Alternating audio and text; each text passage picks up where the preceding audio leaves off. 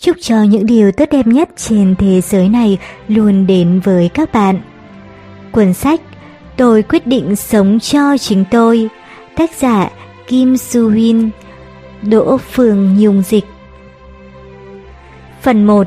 Những việc cần làm để sống và tôn trọng cuộc đời của chính mình. Y học, pháp luật, kinh tế, công nghệ là những công cụ của cuộc đời. Thơ ca, cái đẹp, sự lãng mạn và tình yêu mới là mục tiêu của cuộc đời. Câu lạc bộ thi ca. Những người không tử tế với tôi, tôi sẽ không tử tế với họ. Ngay khi vừa tốt nghiệp đại học thì tôi đã đi thử việc tại một công ty. Chủ nhiệm nhóm tôi được phân vào làm việc đã đối xử với tôi như một kẻ hầu người hạ, phải không? Định nghĩa chính xác của hành động đó là lộng quyền. Ngay cả việc di chuyển cái màn hình trước mặt cách họ có mười xăng ti mét họ cũng sai tôi làm. Dù tôi chỉ mắc lỗi một lỗi rất nhỏ thôi, họ cũng sẽ không ngần ngại của trách. Cô đùa tôi đấy à? Đó là lần đầu tiên tôi bước vào đời. Tôi không biết phải làm gì với thân phận thử việc bị mọi đối tượng xét nét đủ điều. Suốt thời gian đó, tôi mới thực sự cảm nhận được tảng băng chìm trong cuộc sống tập thể và trải qua thời kỳ quá độ của nhân viên thực tập. Mối quan hệ thử việc rồi cũng kết thúc và vào một ngày rất lâu sau đó. Vừa bừng tỉnh khỏi giấc ngủ, tôi lại nghĩ về vị tiền bối đó. Nhưng điều khiến tôi cảm thấy không thể chịu đựng nổi không phải là cung cách ứng xử của chị ấy mà là thái độ bất chấp của tôi trong hoàn cảnh đó. Như thể tôi nắm trong tay quyền lực lớn lao nào đó so với chị tiền bối đó. Tôi chưa một lần chớp mắt lo sợ. Chính cái thái độ đó của tôi làm chị ấy càng ngày càng khó chịu, khinh thường tôi. Trong tình huống khác, ta sẽ gọi đó là người mang tư tưởng của phong trào dân chủ hóa. Khi quá khứ hiện về trong tầm tưởng, điều đau đớn nhất với tôi không phải là tình cảnh khổ sở mà là sự nhu nhược, không cho những cố vấn viên thấy được mặt tốt của mình. Tất nhiên, đó không phải hoàn toàn là lỗi của tôi, nhưng lại là đòn chí mạng giáng vào lòng tự trọng của mỗi người. Vì vậy, đối với những người không tử tế với chúng ta, không tôn trọng chúng ta thì đừng cố gắng tử tế với họ làm gì. Mặc dù không thể thay đổi được hoàn cảnh thì ít nhất cũng đừng nhu nhược để những kẻ đã đối xử với bạn như thế. Để giữ tôn nghiêm của bản thân trước những con người hèn hạ đó thì chúng ta cũng cần sự phản kháng tối thiểu. Cái được gọi là lộng quyền, ngay cả cung cách ứng xử tối thiểu giữa người với người cũng không có, sự hạ tiện của đối phương cũng không ai đoái hoài. Đó là tình cảnh chung của phe yếu thế. Tôi và bạn hãy tốt với nhau nhé. Tôi sẽ không gồng mình chịu đau nữa. Khi tôi bước chân vào thế giới mới có tên Instagram, nơi những bức ảnh ngẫu nhiên được đăng lên, nói cường điệu một chút là nơi những bức ảnh sâu từ ngực đến eo rất thu hút người xem. Mở trang Instagram của những cô gái nào đó ra, bạn sẽ thấy chúng chính là mạng xã hội sang chảnh mà bạn hay nghe nói. Một cô gái xinh xắn, thân hình đẹp, mặc đồ hiệu và đang tận hưởng những chuyến du lịch nước ngoài. Nhưng cú sốc văn hóa với tôi không phải vì cuộc sống của cô gái đó khác tôi mà là số lượt follow của tài khoản đó. Rốt cuộc thì bao nhiêu người lại hào hứng theo dõi một cuộc sống của cô gái như vậy?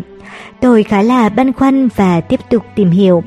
Đôi khi chỉ là hình ảnh miếng cơm quận tam giác trông thật ngon trong bữa sáng, ngay lập tức bài đăng đạt tám nghìn chín trăm lượt like kèm các comment xoàng xĩnh đại loại như "Oh my God". Các phương tiện truyền thông khiến chúng ta dễ săm soi cuộc sống của người khác.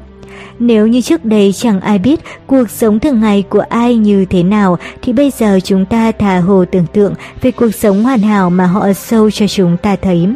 Nhưng sự tò mò đó có thực sự miễn phí không? Trong một cuốn sách có nhan đề Tự chuốc khổ vào thân, có viết rằng cách dễ nhất để tự chuốc khổ vào thân là ngó nghiêng cuộc sống của người khác và so sánh với cuộc sống của mình. Đúng là thi thoảng chúng ta thỏa mãn tình hiếu kỳ của mình bằng cách nhìn vào cuộc sống của người khác mà không biết chúng ta đang phải trả giá vì tự chuốc khổ vào bản thân. Nhưng bạn không hưởng lợi gì nếu thỏa mãn tình hiếu kỳ bằng cách đó. Bạn nên dành thời gian và công sức mà chăm sóc cuộc sống của chính mình thì hơn. Chính vì vậy, hãy là bạn bè thật sự chứ đừng là khán giả theo dõi cuộc sống của người khác. Thay vì ngưỡng mộ một cuộc sống chỉ gói gọn trong vài bức ảnh, hãy nhớ rằng cuộc sống của chính chúng ta quan trọng hơn nhiều.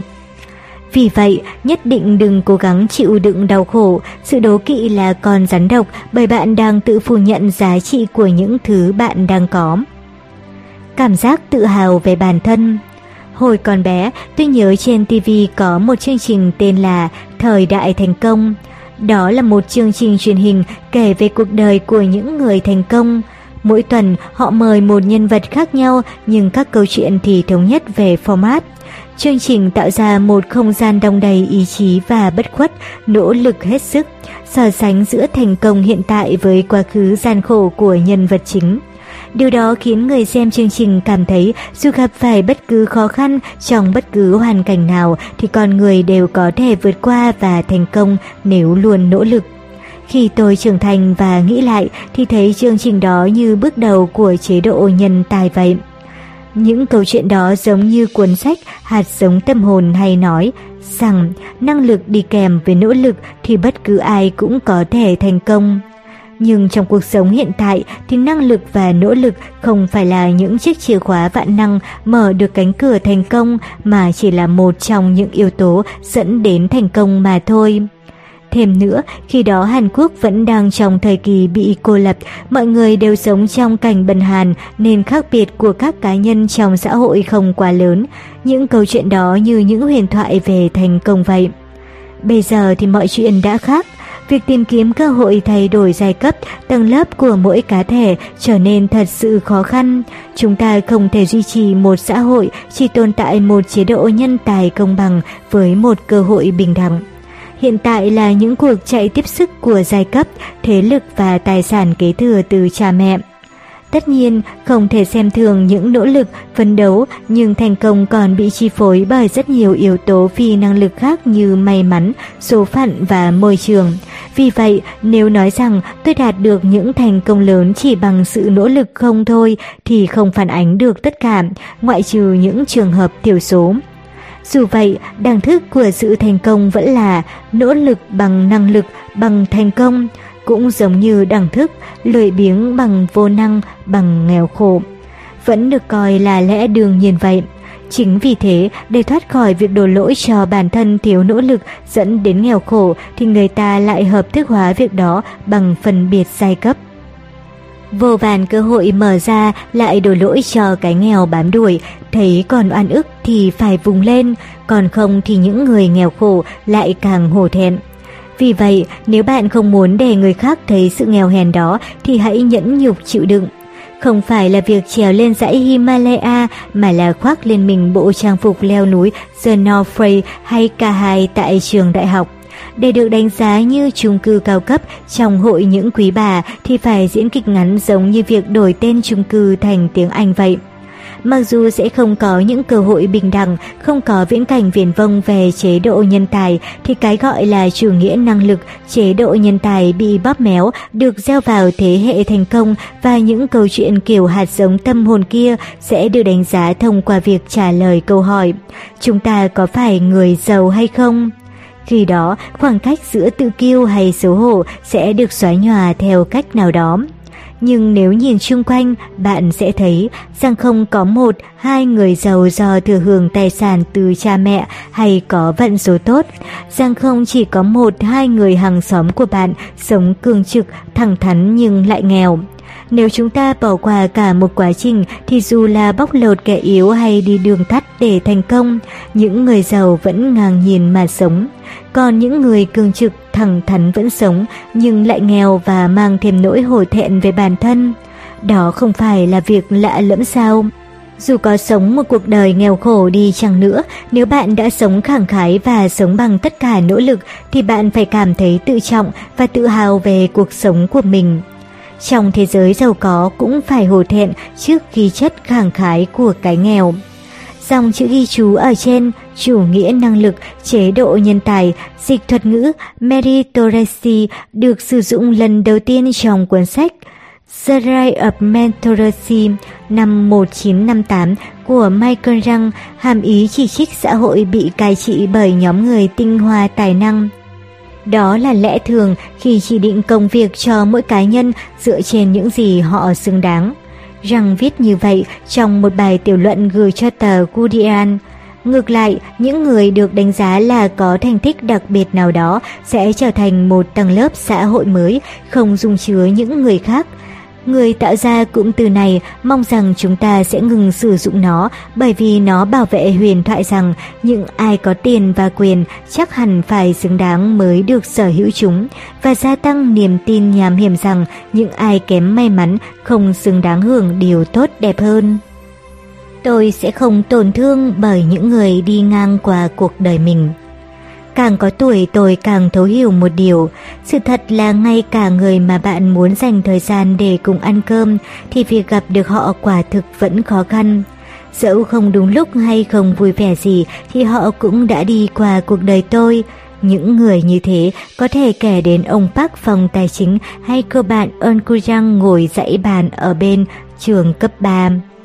Nhưng chúng ta lại ngụy biện cho nỗi bực tức cá nhân bằng việc công, ngụy biện cho sự xúc phạm bằng những lo lắng, ngụy biện cho thái độ vô lễ bằng những câu hỏi, để lòng mình tích tự ghét bỏ, âu lo và nhận lấy những tổn thương.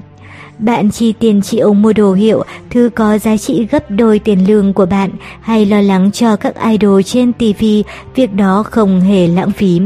Gửi đến những người sẽ sớm biến khỏi cuộc đời ta, dồn hết tâm huyết vào điều gì mới là lãng phí cảm xúc của bản thân.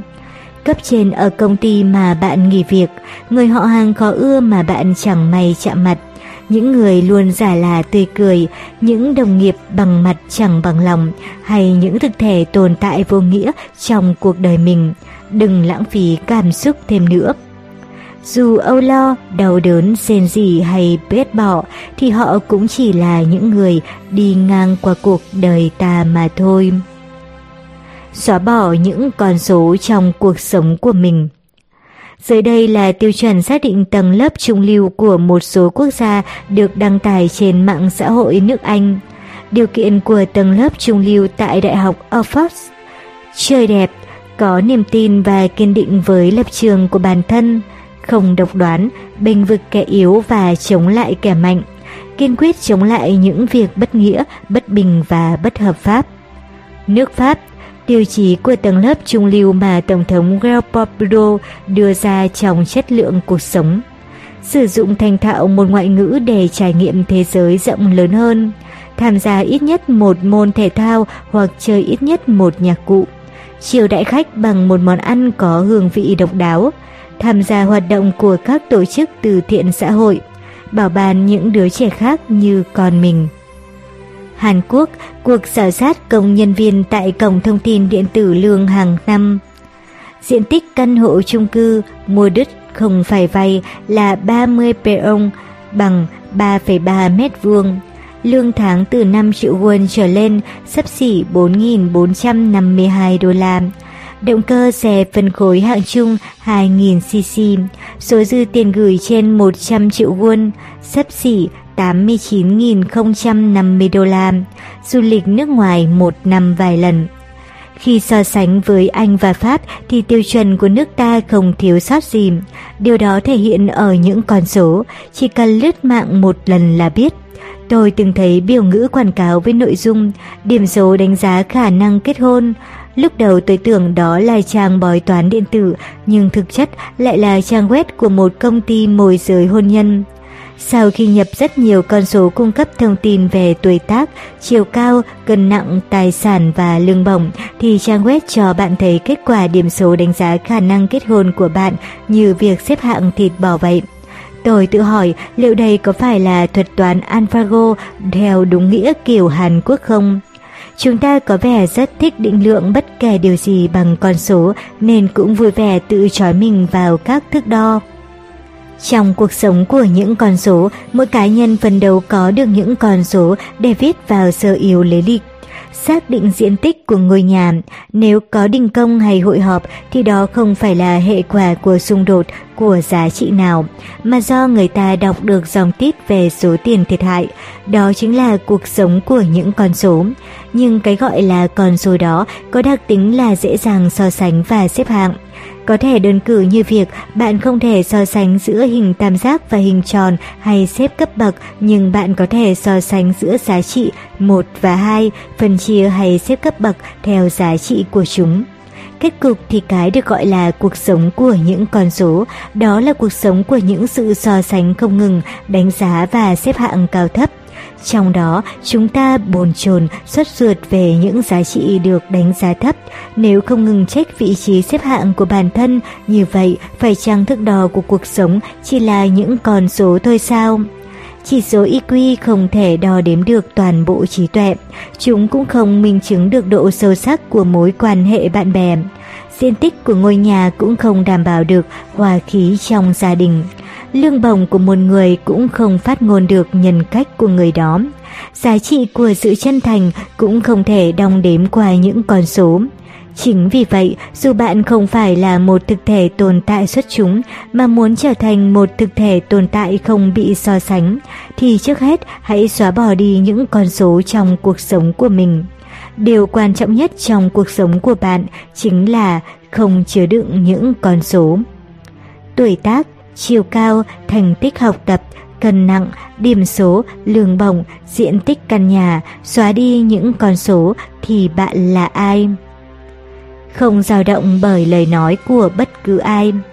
Yumi, một cô gái từng thích dùng mạng xã hội, một độc giả trung thành với toàn bộ tác phẩm của tôi, rất đáng yêu và có trái tim ấm áp. Cô ấy có một cậu bạn trai rất yêu thương cô ấy. Thi thoảng, cô ấy ghi lại những cuộc trò chuyện của hai người trên trang cá nhân. Tôi nghĩ rằng họ là một cặp đôi vô cùng đáng yêu. Nhưng đến một ngày nọ, một người mà tôi không hề biết đã bình luận dưới bài đăng của cô ấy: "Hãy vừa phải thôi, những người khác nhìn vào không cảm thấy bất hạnh sao?" Tất nhiên, có một số người phô trương trên mạng xã hội, nhưng tôi có thể đảm bảo cô ấy không phải kiểu người đó. Chỉ là cô ấy muốn ghi lại niềm hạnh phúc nhỏ nhoi mà bản thân cảm thấy mà thôi. Khi đọc bình luận đó, cô ấy đã nghĩ liệu việc mình làm có sai không, nhưng sai lầm lại nằm ở chỗ người viết bình luận đó đã không tự giải quyết vấn đề nội tâm. Thì thoảng, mọi người cũng hiểu nhầm ý tôi. Tôi gặp không ít người chỉ trích tôi, xuyên tạc về tôi. Những người để lại bình luận ác ý, trái chiều về tin tức trên mạng xã hội, và điều đó càng ngày càng bành trướng sức mạnh của nó. Tôi sẽ cho bạn một lời khuyên về cách đối phó với những người thích làm như thế. Nếu ai đó phê phán hay cáo buộc bạn, thì những gì bạn cần biết là: thứ nhất, người đó có cái nhìn cực kỳ chủ quan của một cá nhân. Người đó không phải là vua Solomon hay là nhà phân tâm học Kim Su-hyun. Thứ hai, nếu sự chỉ trích cáo buộc đó nhắm vào bạn, việc bạn cần làm không phải là tức giận hay đau buồn, mà là đánh giá mức độ xác thực của lời cáo buộc đó. Nếu đó là sự thật và họ chỉ nêu ra thôi, thì nhân cơ hội đó bạn hãy sửa chữa khuyết điểm của mình. Nhưng nếu đó là lời cáo buộc xuyên tạc bắt nguồn từ vấn đề nội tâm của đối phương, thì bạn cứ coi như gió thoảng bên tai là được. Thứ ba, nếu những lời vo ve đó vẫn tiếp diễn thì sao? Bạn đừng chỉ im lặng mà hãy đấu tranh đến cùng. Tội bôi nhọ danh dự, không phải tội gây ô nhiễm ngôn ngữ, tạp âm. Đừng sống một cuộc sống xúc phạm. Một số bài viết đăng tải trên mạng xã hội cố tình viết sai chính tả, ngữ pháp, và ngay lập tức bên dưới bài đăng xuất hiện những bình luận kiểu chết tiệt. Chết tiệt là một từ cực đoan, biểu hiện sự khinh bỉ cực độ. Tôi không hiểu nổi tại sao mọi người có thể tỏ thái độ gay gắt với việc biên tấu cách viết như vậy. Mặc dù không biết hay không đọc được ẩn ý trong cách biên tấu bảng chữ do vua Joseon đặt ra, nhưng phạm vi sử dụng biên tấu đó liệu có sai không? Hàng loạt các từ chửi rủa như chết tiệt, đồ côn trùng, đồ sâu bọ, đồ rác rưởi thi nhau xuất hiện dưới các bài viết. Và ý nghĩa của những ngôn từ đó thì thực sự rất dễ làm chúng ta thêm chán ghét nhau. Chủ nghĩa chán ghét chủ yếu bắt nguồn từ sự sụp đổ của tầng lớp trung lưu. Họ cố gắng tìm lại vị thế trong nền kinh tế xã hội bằng cách tống cổ bất cứ ai mà họ cảm thấy đe dọa đến vị thế của họ. Nhưng phải chăng câu chuyện chỉ có thế? Xét kỹ ra thì phạm vi đối tượng rất rộng và không ngoại trừ ai. Thậm chí không chỉ riêng tôi mà phụ nữ Hàn Quốc đa phần sinh ra đã gắn liền với cái tên phụ nữ xứ kim chi. Kết hôn xong lại trở thành bà nội trợ thực thụ, thay vì tìm việc thì vun vén gia đình, sinh con đẻ cái rồi trở thành tầng lớp mắc nhiều hội chứng như hội chứng những bà mẹ, hội chứng thích suy diễn, hội chứng quá thận trọng để sống như một con người chứ không phải một loài nào khác. Thật sự rất khó khăn. Giáo sư Kim Chan Ho, tác giả cuốn sách Sự khinh bỉ, viết về nỗi chán ghét thường ngày, nói rằng cách dễ nhất để lấp đầy cảm giác hư vô trong thế giới không công nhận sự hiện diện của bản thân là khinh thường kẻ khác. Chính vì vậy, khi bạn cảm nhận được trạng thái tồn tại mờ nhạt của bản thân thì việc coi thường người khác là để nếm thử vị tỏa sáng hời hợt, nhận chút bồi thường cho cảm giác thua kém mà thôi. Đáng thương biết bao. Những kẻ thua cuộc hèn hạ tự trói mình trong mối quan hệ không ưa. Nếu bạn muốn che giấu sự kém cỏi, vô tình hay cố ý, bạn chỉ cần dùng những thông tin mà bạn muốn và nhấn mạnh vào hình ảnh tương phản của đối phương. Họ sẽ cảm nhận được sự coi thường và chán ghét của bạn. Bạn phản hồi thái độ đó là bạn đang nhân bản nó. Kết quả là cuộc cạnh tranh vô tận về việc ai khó chịu, chán ghét hơn. Nhưng rốt cuộc thì sau khi nói mọi người đều đáng ghét, trong lòng bạn cảm thấy nhẹ nhõm hơn à. Sự bất tín của những con người đáng chán ghét đó được rải rác khắp mọi nơi. Dù chúng có lệch lạc thì tôi cũng chẳng màng. Tôi chỉ lo cho những gì trở thành đối tượng của sự chán ghét và mỉa mai đó. Chỉ là nội tâm chúng ta cần thận trọng thêm chút nữa, sắc bén thêm chút nữa. Tôi cam đoan rằng bất cứ ai làm tổn thương người khác trong thế giới này đều không thể hạnh phúc. Những người có thú vui lớn nhất là nói móc, chửi xéo người khác, gọi là loser, kẻ thua cuộc. Ở trong thang máy của khu mua sắm thương mại, một đứa trẻ đang được mẹ bế bỗng nhiên oa khóc. Tôi thấy mẹ đứa trẻ hốt hoảng và lo lắng, dỗ dành nó nhưng nó vẫn không nín. Tôi nói với cô ấy rằng, không sao đâu, tôi không phiền gì đâu. Câu nói không sao đâu ấy có nghĩa là tôi không tùy tiện đánh giá chị đâu, thật sự là không sao đâu. Không ngụy biện. Tôi được một người khác trong hội thanh thiếu niên kể lại rằng anh ấy tốt nghiệp trường đại học Yong Mong nhưng vì bị gán mác là theo phong trào vận động nên chưa xin được việc. Anh ấy chán ghét chủ nghĩa tư bản nên anh ấy nói rằng mình không thể làm việc trong một tổ chức bất hợp lý như vậy được. Hồi nào đến giờ, thậm chí anh ấy còn chưa từng thử tìm một công việc. Ngay cả khi đã sắp ngoài bốn mươi tuổi, anh ấy cũng chưa có nghề ngỗng gì. Kết quả là mọi sinh hoạt phí của anh trở thành nghĩa vụ của mẹ anh, người sống bằng nghề lao động. Ai nhìn vào hoàn cảnh đó cũng sẽ thấy logic của người này thật có vấn đề. Anh ấy phê phán tổ chức xã hội rằng người lao động bị nhà tư bản bóc lột sức lao động nhưng lại bỏ qua sự thật rằng bản thân anh đang bóc lột sức lao động của mẹ mình. Mọi người xung quanh không sao hiểu nổi khi anh ấy không thử trải nghiệm một công việc nào và cảm thấy thương cho mẹ anh. Rốt cuộc, điều gì đã khiến một con người trở nên không hiểu sự đời đến mức này? Tôi đã thử suy ngẫm và nhận ra anh ấy tốt nghiệp trường đại học Yumong thời đó. Có lẽ kỳ vọng và lý tưởng của anh ấy quá cao, nhưng chính sự hiện diện của cái tôi cá nhân không hợp thời, cộng với cảm giác bất lực, nỗi chán trường, tuyệt vọng ở thực tại. Thực tế là anh ấy đang thất bại trong việc độc lập kinh tế và điều đó tạo nên tâm lý kém cỏi, ngại ngùng, xấu hổ, giáng một đòn chí mạng vào lý tưởng mà anh ấy ấp ủ. Tâm trạng nhục nhã, hổ thẹn, vô dụng chính là cảm giác đau khổ mệt mỏi nhất mà con người phải chịu đựng. Chính vì vậy mà những người này sẽ cố gắng che giấu, họ trang bị cho mình những nụ cười nhạt và đồ tại hoàn cảnh. Nhưng đằng sau lớp vỏ ngụy biện đó là một cái tôi đang tự vệ.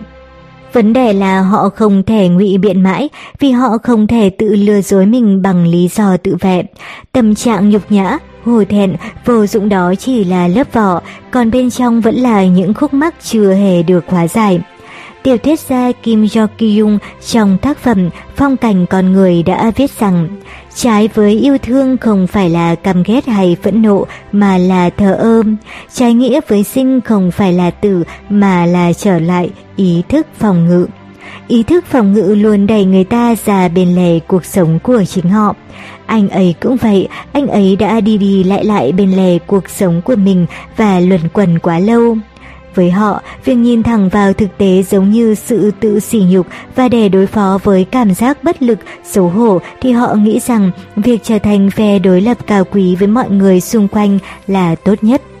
Bạn không nên trói buộc bản thân vào quá khứ bởi điều đó sẽ thiêu rụi toàn bộ cuộc sống của bạn. Dù là lý do gì đi chăng nữa, ngay lúc đó bạn phải tự đánh giá lại mình một cách rõ ràng để xóa bỏ những oán hận dày vò mình. Trong những năm tháng sinh viên, bạn nên cảm thấy tự hào vì mình đã cố gắng để tạo nên một thế giới tốt đẹp và phải học cách chấp nhận cả những mong ước không thành. Điều đáng thương và đáng xấu hổ không phải là bạn không có một công việc tốt hay không thành công mà là than vãn về những lý do ngụy biện cho bản thân và không làm được gì cả. Ngay cả khi chuyện xảy ra không như bạn mong đợi, ngay cả khi bạn phải tự chịu đựng điều đó, hãy thành thật với bản thân và xóa bỏ những lý do ngụy biện. Đừng luyến tiếc khi mùa xuân qua đi vì mùa xuân sẽ quay trở lại. Tôi thấy hổ thẹn quá. Không phải tất cả là lỗi của người khác. Điều quan trọng là bạn phải thấu hiểu những bất mãn sâu thẳm trong tâm trí mình. Hãy nhớ rằng không có cuộc đời nào hoàn hảo. Một bạn nữ học cùng tôi hồi cấp hai đã có lần hỏi tôi rằng bạn thì có khó khăn gì nhỉ? Tôi đoán vì trong lớp tôi là đứa tính khí qua loa, sôi nổi. Cô bạn ít nói đó dường như ghen tị với tôi nên mới hỏi vậy. Tuy nhiên, lúc đó tôi lại đang bị trầm cảm cấp độ ba do mâu thuẫn với cha mẹ. Tôi cảm thấy ghen tị với cô bạn đó, người đã nói với tôi rằng chồng tôi chẳng có vẻ gì đau khổ, mệt mỏi cả. Cô ấy luôn xinh đẹp và tỏ ra mình ổn so với những đứa con gái còn lại. Nhưng một vài năm sau, cô bạn thân đó của tôi đã trải qua giai đoạn đau khổ nhất vào năm lớp tám. Cô ấy nói rằng cô ấy chỉ muốn chết cho xong vì sự thành kiến và phân biệt đối xử của giáo viên dành cho mình. Thật là một việc kỳ lạ, các bạn nam đều sai và tôi cũng sai. Chúng ta chỉ nhìn vào phần mà mình không có ở người khác và cho rằng cuộc sống của họ hoàn hảo vì họ có cái mình không có. Nhưng thực ra chúng ta biết được bao nhiêu về họ. Ở phần cuối của bộ phim Thời Thanh Xuân do đạo diễn Park Ji-sun làm đạo diễn, khi thấy Jimong đi Trung Quốc một tháng, mọi nhân viên hàng không đều xì xào bàn tán rằng ghen tị nhỉ, cố mà sinh ra trong gia đình có cha mẹ tốt ý. Nhưng thực tế, Jimong đã phải cố gắng sống sót với toàn bộ số tiền còn lại trong người, lúc đó chỉ có một triệu bảy trăm won sau khi người em ruột đã sống thực vật trong suốt sáu năm trời ra đi. Chúng ta chỉ trông mặt mà bắt hình dong rồi phán xét cuộc sống của người khác, nhưng thực tế những gì chúng ta nhìn thấy ở nhau không phản ánh được tất cả. Mỗi chúng ta đều có những tổn thương khác nhau, những khiếm khuyết khác nhau. Vì vậy, sự thật hiển nhiên bạn nên biết là trong thực tế không có cuộc đời nào là hoàn hảo cả.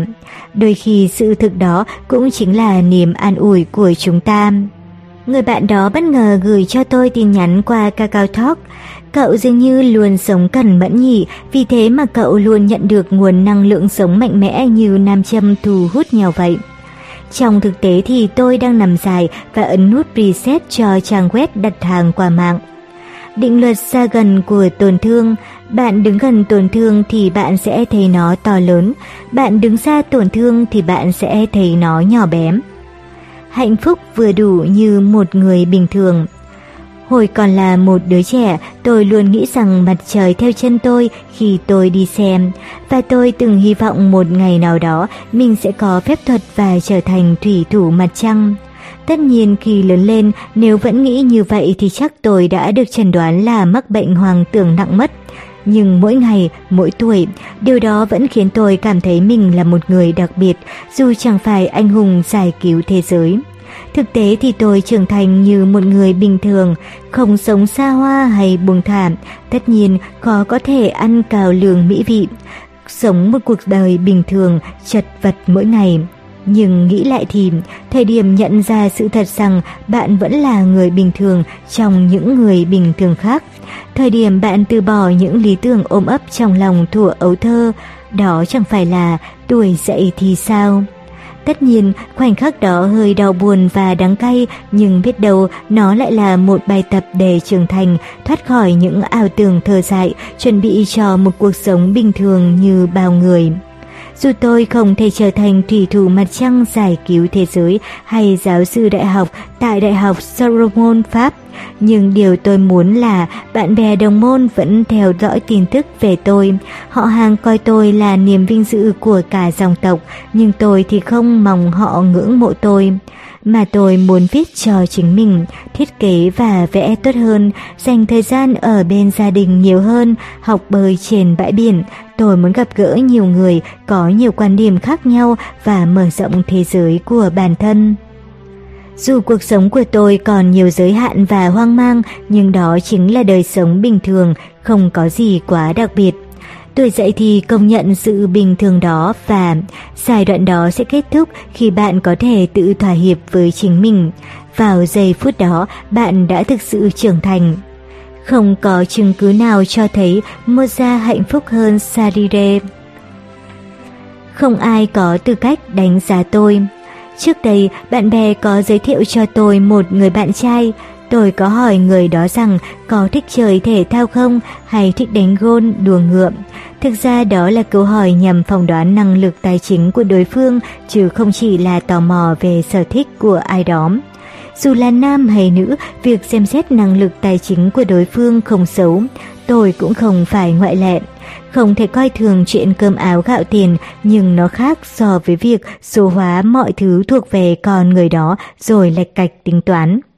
Có người đã đánh giá tôi như thể một đứa trẻ đang trả bài bằng những câu hỏi xoáy vào gia đình, nghề nghiệp của cha mẹ, địa chỉ nhà.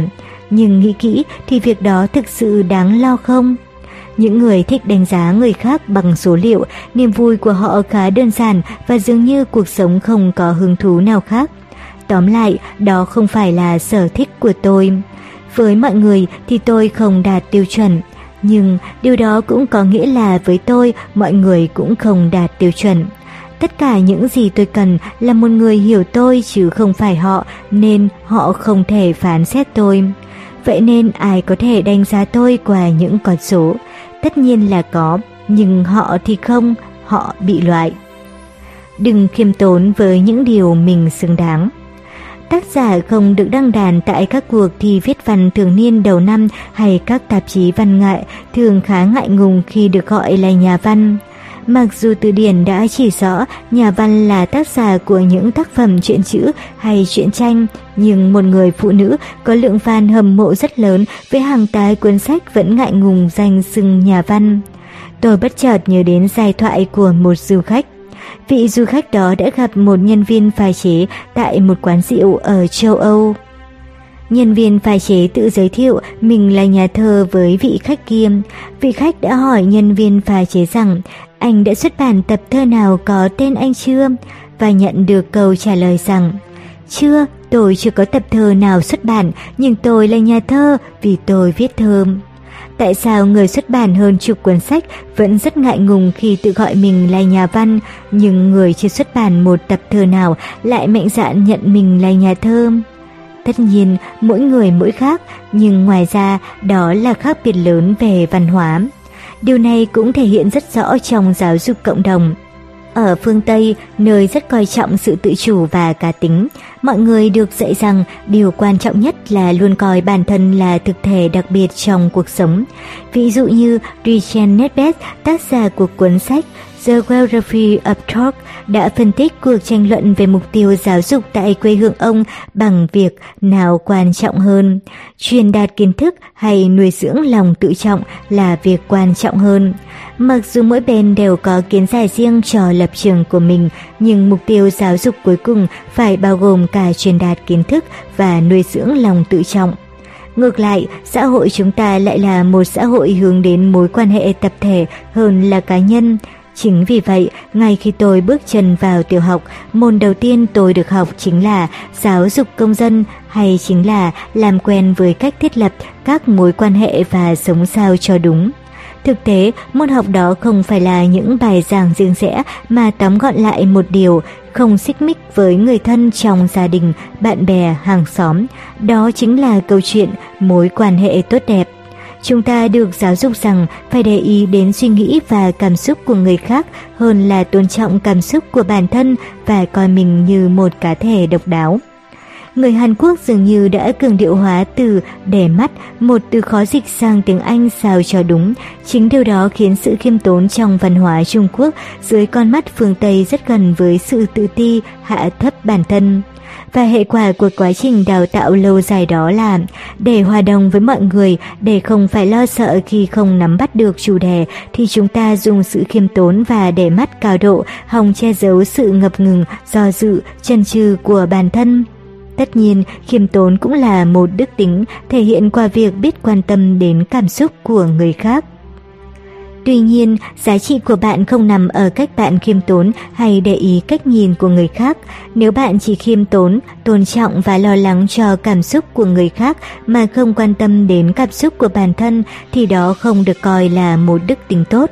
Vì vậy, bạn không cần ra sức quan tâm hay khiêm tốn đâu. Người mà bạn cần tôn trọng trước nhất chính là bản thân. Đôi lúc, bạn cũng cần một tinh thần mạnh mẽ, một tinh thần Michael. Quyền tôn trọng cuộc sống của tôi. Tôi có đọc một câu chuyện trên mạng như thế này. Tác giả bài viết đang làm việc bán thời gian tại một nhà hàng nọ. Có một vị khách nữ đến nhà hàng đã chỉ vào tác giả và nói với con gái rằng nếu con không chịu học thì sẽ trở thành người như vậy.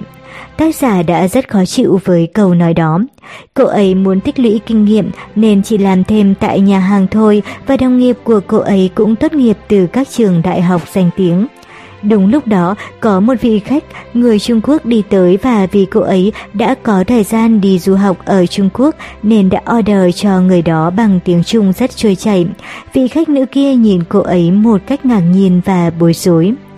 Những người đọc bài viết này đã chỉ trích vị khách nữ. Nhưng sinh viên làm việc bán thời gian ở nhà hàng kia các vị khách nữ như thế nào? Tác giả tiếp tục nhấn mạnh rằng cô ấy làm thêm chỉ để học hỏi kinh nghiệm. Cô ấy đã không chọn cách phản kháng vị nữ khách hàng kia, kiểu tôi không phải loại người như bà nói, mà chỉ im lặng. Đi làm thêm để tích lũy kinh nghiệm cho bản thân, vậy mà phải hứng chịu rất nhiều những câu đại loại như không học thì sẽ như vậy. Chỉ cần gõ cụm từ kích động, bạn sẽ thấy rất nhiều bài viết như học đại học để sau này làm cơ quan nhà nước, hay đến nhà máy để làm công nhân. Xếp loại một ba gọi gà để ăn, xếp loại bốn sáu phục vụ gà rán, và xếp loại bảy chín nhân viên giao đồ. Nếu bạn nghe thoáng qua thì tưởng như bông đùa, nhưng những bài viết đó nhấn mạnh cái giá của việc không học hành đến nơi đến chốn là cuộc sống của những người lao động đó rất chật vật, đổ mồ hôi rồi nước mắt. Đó là hình ảnh của những người công nhân làm trong nhà máy hay rào gà rán. Những bài viết đó cho thấy chúng ta luôn mặc định như một hệ điều hành trong đầu về sự kỳ thị cũng như coi thường những người làm các công việc đó. Căn nguyên của sự phân biệt đối xử đó không có gì là thiển cận cả. Dù cho trăm dân phải trồng trọt, lo từng miếng cơm manh áo để sống, thì quan lại vẫn coi thường họ. Người xưa gọi đó là trọng quan khinh dân, nghĩa là quan lại thì cao quý, còn dân thường thì thấp kém. Tình cờ nó lại là một phiên bản phù hợp với đời sống tư bản hiện đại. Chính tư duy phân biệt đối xử đó dẫn đến sự chênh lệch lương bổng giữa các ngành nghề rõ rệt. Nếu vậy thì vấn đề là gì? Một, tư duy đó không củng cố quan điểm tất cả mọi người đều bình đẳng, mà khiến cho những đứa trẻ không chịu học hành đến nơi đến chốn ảo tưởng về những nam nữ doanh nhân trong phim truyện. Nhưng trên thực tế, phần lớn họ tự nuôi sống bản thân bằng lao động tay chân và phải đối mặt với cuộc sống công sở bình thường. Những người nghĩ rằng họ có thể sống và làm việc ở những nơi đẹp như phim trường đang sống một cuộc đời khác hoàn toàn so với tưởng tượng của họ lúc nhỏ. Vậy họ có chấp nhận sự thật đó như thế nào? Những định kiến về phân biệt đối xử và vọng tưởng về tương lai sẽ trở thành nỗi hổ thẹn và sự tầm thường của bản thân, không dám thừa nhận rằng ta cũng giống họ. Điều đó lý giải tại sao đoàn kết giai cấp công nhân lại khó khăn đến vậy. Vấn đề nằm ở chỗ sự tự chán ghét mình. hai. Tác dụng phụ của sự miệt thị và phân biệt đối xử với người lao động dường như luôn diễn ra ở một phía khác.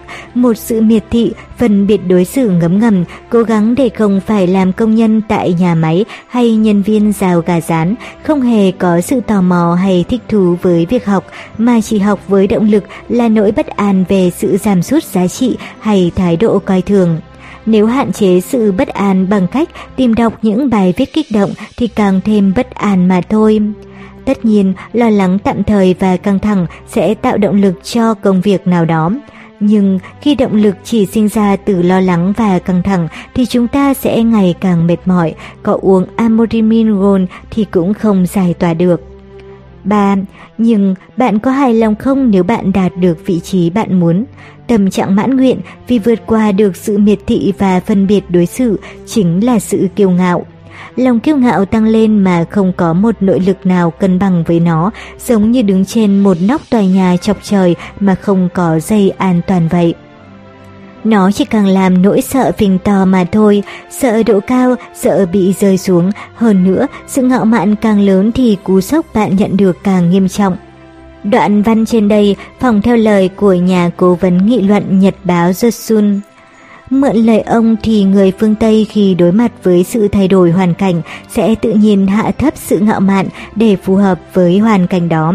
Nhưng người Hàn Quốc thì dù hoàn cảnh có thay đổi, họ cũng không hạ thấp sự ngạo mạn mà tự mình rơi vào trạng thái thảm hại và khiếp sợ.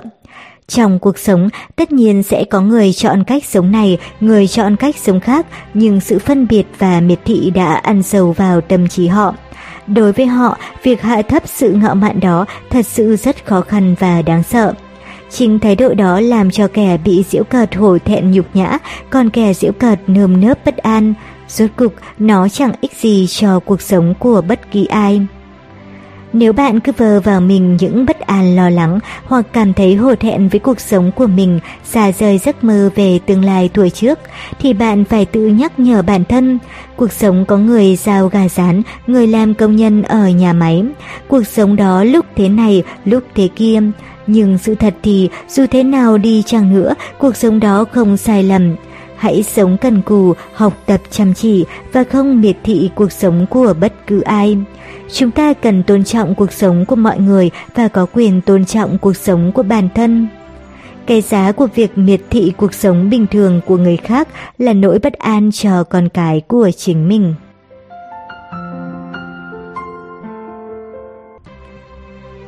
Phần hai. Những việc cần làm để sống theo cách của mình.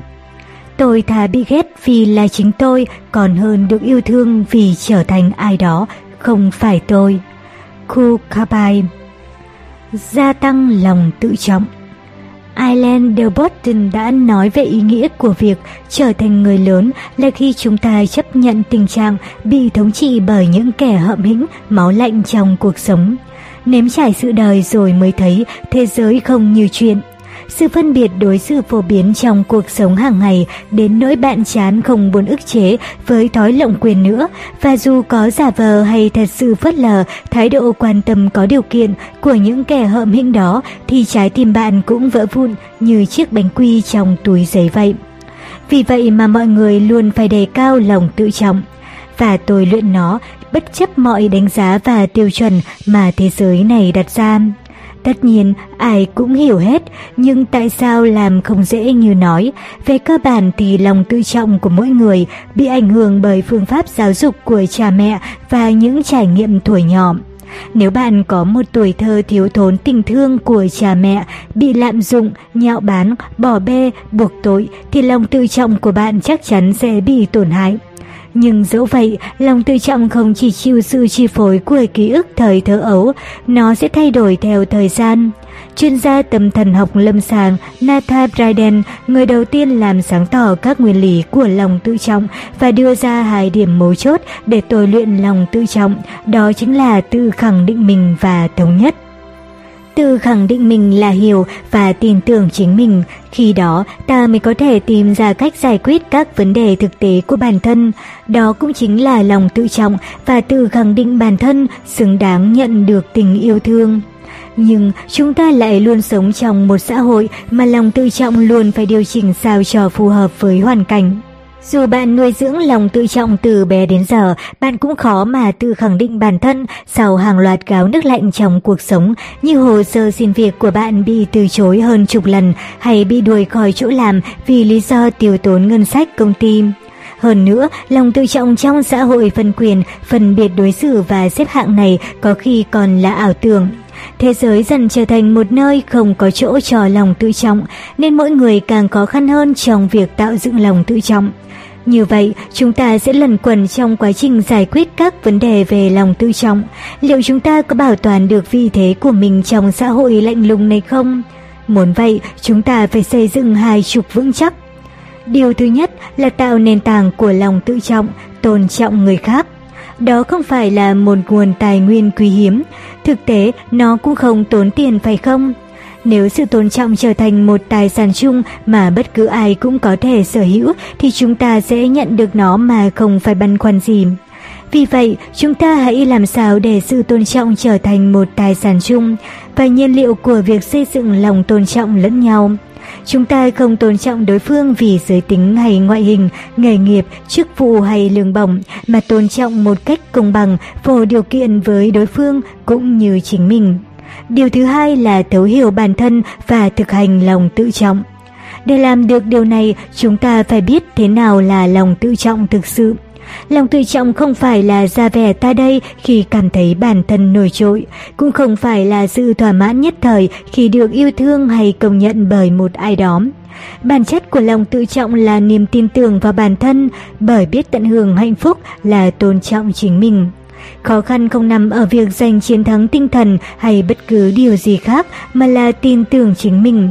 Thật khó để tôn trọng bản thân khi sống một cuộc đời trái ngược với niềm tin của bạn. Lòng tự trọng chính là nội lực đạt được trong cả cuộc đời mà bạn tin tưởng chính mình, xây dựng một thế giới chứa đựng sự tôn trọng, lấy đó làm nền tảng niềm tin để lựa chọn cách sống cho mình, để hành động và chịu trách nhiệm về cuộc sống đó. Nhưng còn một điều quan trọng nữa là bộ phim tư liệu Cuộc sống riêng của những đứa trẻ phát trên kênh truyền hình e bê ét Dokurum đã trải nghiệm thái độ của cha mẹ ảnh hưởng như thế nào đến lòng tự trọng của con cái họ. Những đứa trẻ tham gia được phát cho những mảnh ghép và nhiệm vụ thử thách bắt đầu, cha mẹ của những đứa trẻ có lòng tự trọng thấp sẽ thay con giải quyết nhiệm vụ. Cha mẹ của những đứa trẻ có lòng tự trọng cao sẽ đợi con tự giải quyết nhiệm vụ.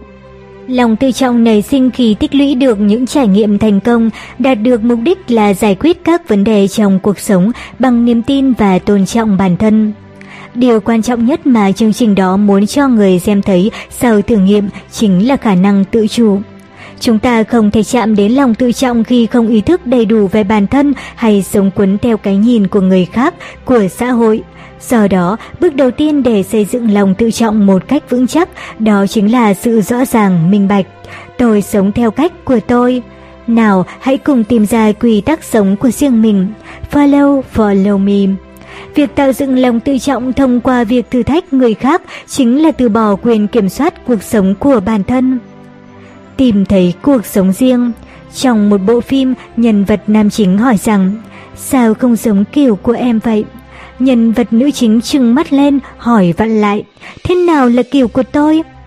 Tôi hiểu ngay cụm từ sống theo kiểu của tôi là thế nào, nhưng sống theo kiểu của tôi chính xác là gì tôi cũng không dám chắc. Nhà tâm lý học Zem Masia khi nghiên cứu lý thuyết về trạng thái bản sắc cá nhân đã đưa ra bốn loại hình.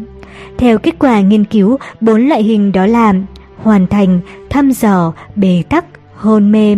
bảy mươi tư phẩy bốn phần trăm người Hàn Quốc nằm ở loại hình bế tắc về trạng thái bản sắc cá nhân. Bế tắc là trạng thái bản sắc cá nhân thuận theo giá trị hệ thống xã hội hiện tại và cố định ở bản sắc đó. Về mặt lý thuyết thì bản sắc cá nhân của những người có địa vị thấp thường là con số không tròn chỉnh. Có thể bạn sẽ thốt lên, cái gì thế này khi cuộc sống không có khủng hoảng, nhưng khủng hoảng ở đây không giống như việc bị lừa đảo qua điện thoại hay thẻ của bạn không thanh toán được trong buổi xem mặt, mà là bạn chưa một lần tranh đấu cho mục đích, giá trị và niềm tin của mình.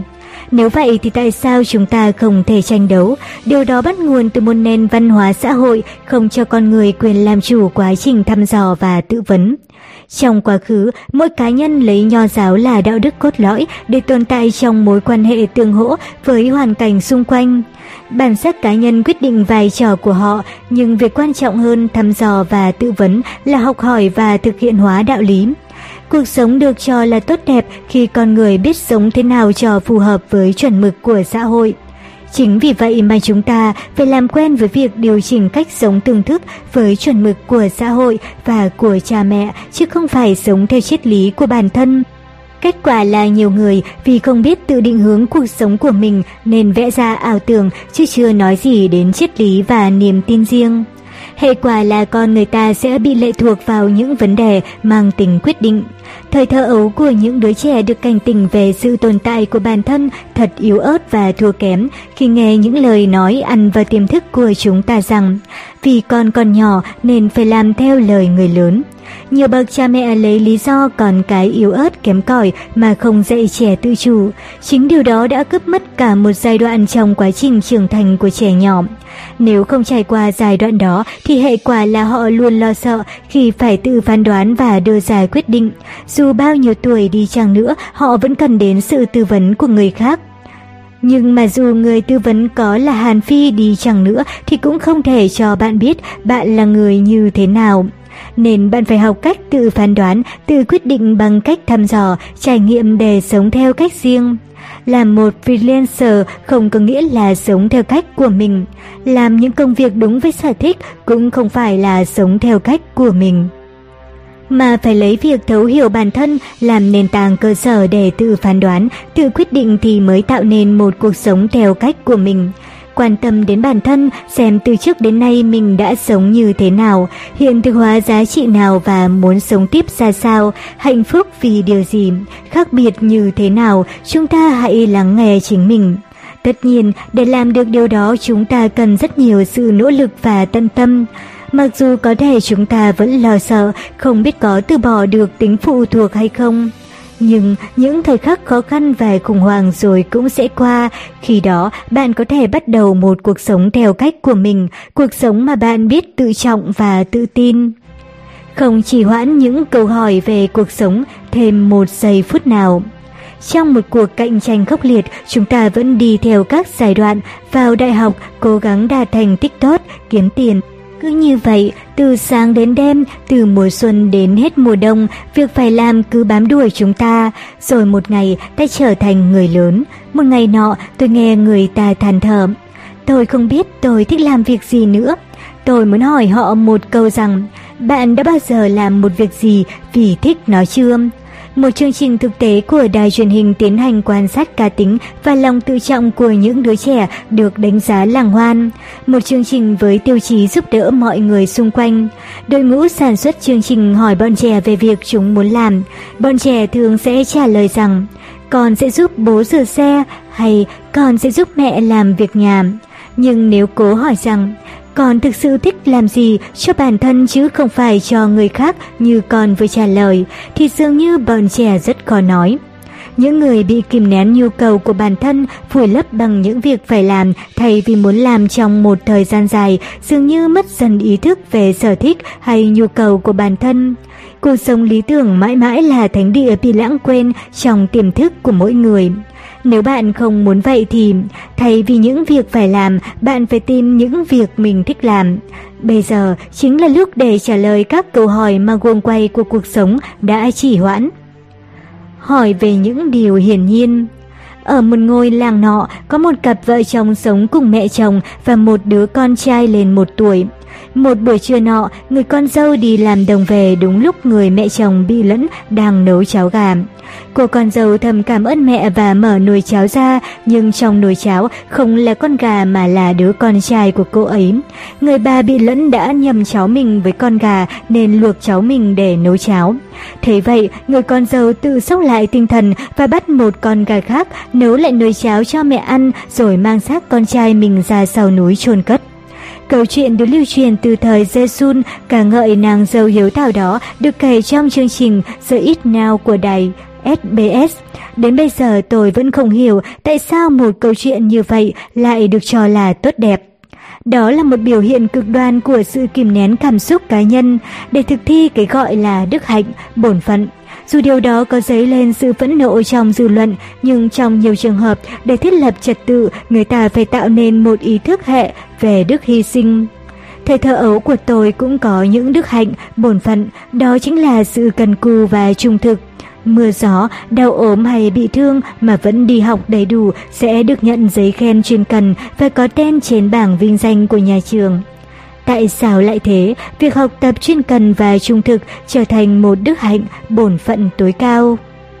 Xã hội của chúng ta vẫn dựa trên sản xuất nên cần sự cần mẫn và trung thực là những phẩm chất quan trọng nhất trên cả sự sáng tạo hay cá tính. Kết quả của những bài học đạo đức và phương pháp giáo dục đó đã tạo nên một cô con dâu không rơi nước mắt khi con trai mình bị luộc trong nồi. Một cô con dâu hiếu thảo chứ không phải một kẻ phạm tội đồng lõa ngược đãi trẻ con, cũng như những đứa trẻ gương mẫu phải cắp cặp đến trường dù toàn thân đang sốt hầm hập. Nhà triết học lỗi lạc người Hy Lạp Socrates từng nói, Duralex, Duralex, có nghĩa là luật khắc nghiệt nhưng đó mới là luật. Và ở một số quốc gia Hồi giáo, việc giết một đứa con gái vì tình yêu tự do cũng là một vinh dự. Chính xã hội đã bị ăn sâu bởi quan niệm thông thường về đạo đức đó đã vô tình khiến những câu chuyện kỳ quái, bạo lực kể trên được vinh danh. Dẫu vậy, chúng ta vẫn đang sống với chân lý bất biến về những hủ tục quy định phẩm hạnh trong xã hội. Nhưng giá trị nằm ở sự lựa chọn của mỗi cá nhân. Việc chúng ta cần làm ngay bây giờ để giữ vững cuộc sống chính là xây dựng lòng tự tin chứ không phải là giam giáp tuân theo những quan niệm thông thường của xã hội. Vậy chúng ta cần phải làm gì? Những người đã từng du học tại Mỹ về lĩnh vực kinh tế có một giải pháp gọi là brainwashing class, lớp học tẩy não. Lớp học đó yêu cầu tất cả các học sinh tẩy trắng toàn bộ kiến thức đã học về kinh tế trong đầu. Khi chúng ta học về những lý luận của các học giả kinh tế nổi tiếng trên thế giới, chúng ta hãy cùng tìm ra những điểm sai trong từng lập luận và xử lý chúng. Đó mới là việc chúng ta cần làm. Bạn hãy lắng nghe tiếng nói thực sự bên trong bản thân hoặc hỏi một người nào khác mà bạn chưa từng hoài nghi. Khi chúng ta biết hoài nghi những chân lý, đó cũng chính là lúc chúng ta có thể tiến thêm một bước. Vậy để tạo dựng niềm tin trong một xã hội còn rất nhiều quan niệm thông thường thì chúng ta cần học cách tẩy não. Điển hình là gần đây có câu chuyện về nhân viên họ Kim đã phải hoàn tất cuộc họp với khách hàng mặc dù đang trong thời gian nghỉ phép của công ty, được đăng tải trên trang điện tử của Bộ Lao động. Mặc dù nhân viên này đã kiện công ty xâm phạm thời gian nghỉ lễ nhưng việc chẳng đi đến đâu cả. Không sống vì mong đợi của bất cứ ai. Tôi không đi làm công ty, đó cũng không phải quyết định to lớn hay hoài bão phi thường gì. Tôi có một số thứ muốn viết nên trước mắt định viết sách, sau đó mới nghĩ đến chuyện đi làm công ty. Rồi đột nhiên có người băn khoăn rằng làm sao tôi có thể dễ dàng đưa ra một quyết định quan trọng như vậy. Nghĩ kỹ lại thì tôi có thể làm được việc đó là bởi vì tôi không được nuôi dạy theo phong cách của cha mẹ tôi. Tôi chưa bao giờ bị cha mẹ ép buộc bất cứ điều gì trong cuộc sống. Khi tôi phải đưa ra một lựa chọn nào đó thì cha mẹ cũng góp ý nhưng vẫn luôn cho tôi quyền quyết định. Bên cạnh đó, từ hồi bắt đầu cắp sách đến trường, đến những năm cấp hai, tôi chỉ dán mắt vào truyện tranh mà chẳng chịu học hành gì. Nhưng tôi nhớ rằng mình chưa một lần bị so sánh với bà chị xuất sắc, luôn là học sinh ưu tú đứng top đầu toàn trường. Chính vì vậy, tôi không sợ những việc làm của mình không được cha công nhận và tôi quen dần với việc tự quyết định. Tất nhiên, tôi luôn cố gắng cho cha mẹ thấy bộ dạng ổn nhất của mình, nhưng chắc chắn dù thế nào thì cha mẹ vẫn luôn lo lắng cho con cái. Tuy nhiên, có cố gắng xóa bỏ nỗi lo lắng đó thì gánh nặng vẫn cứ lớn dần. Tuổi hai mươi còn đang ăn cơm cha mẹ nấu và chỉ biết nói với cha mẹ rằng cha mẹ đừng quá kỳ vọng vào con, hãy coi con như sinh viên ở trọ đi ạ. Tất nhiên là sẽ bị mắng rằng nuôi nó lớn bằng này mà nó thốt ra những lời như thế đấy. Tôi không hề muốn những tháng ngày sau đó sống với suy nghĩ mình là đứa sinh viên ở trọ. Dù tôi vẫn tự hỏi tại sao tôi không muốn trở thành một đứa con gái với những tiêu chí bình thường ở đất nước này. Nếu có thể, tôi cũng muốn cho cha mẹ thấy rằng có con là có phúc, và dù chưa làm được công việc to lớn gì thì tôi cũng luôn cố gắng hết sức mình. Nhưng cha mẹ tôi cũng không cảm thấy hạnh phúc nếu thấy tôi sống với gánh nặng trách nhiệm, làm cha mẹ yên lòng và e ngại làm việc này việc kia. Mỗi chúng ta không chỉ sống mà chỉ biết đến trách nhiệm với bản thân. Cuộc sống đó cần cân bằng hài hòa với kỳ vọng của cha mẹ, và kể cả không được kỳ vọng thì sống theo kỳ vọng của cha mẹ không phải là tình yêu mà là nỗi ám ảnh, ép buộc và nợ nần.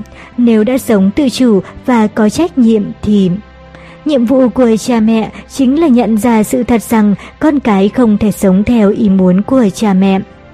Gánh nặng của chúng ta là nếu bạn thật sự thấy mình phải có trách nhiệm với gánh nặng tài chính mà cha mẹ đã phải chịu đựng để lo cho mình thì bạn hãy nỗ lực hết sức đền đáp công ơn đó. Tương tự suy nghĩ mình là một sinh viên ở trọ phải trả tiền trọ vậy. Nhưng đừng thế chấp cuộc sống của bản thân. Và muốn sống sao cho đúng với kỳ vọng của chính mình thì chỉ có cách là nỗ lực sinh tồn. Mạnh mẽ lựa chọn con đường của riêng mình. Tôi sẽ không là gì khác ngoài tôi. Khi tôi học lớp hai, lớp học trường có giờ phát biểu về ước mơ tương lai của mỗi người. Tôi đã nghe lõm bõm ở đâu đó về bà Curie nên tôi nói rằng mình muốn trở thành một nhà khoa học giống như bà ấy. Thực tế, tôi bẩm sinh đã cách rất xa con đường trở thành nhà khoa học, nhưng khi đó tôi mới chỉ là học sinh lớp hai nên việc ôm mộng hão cũng là điều bình thường.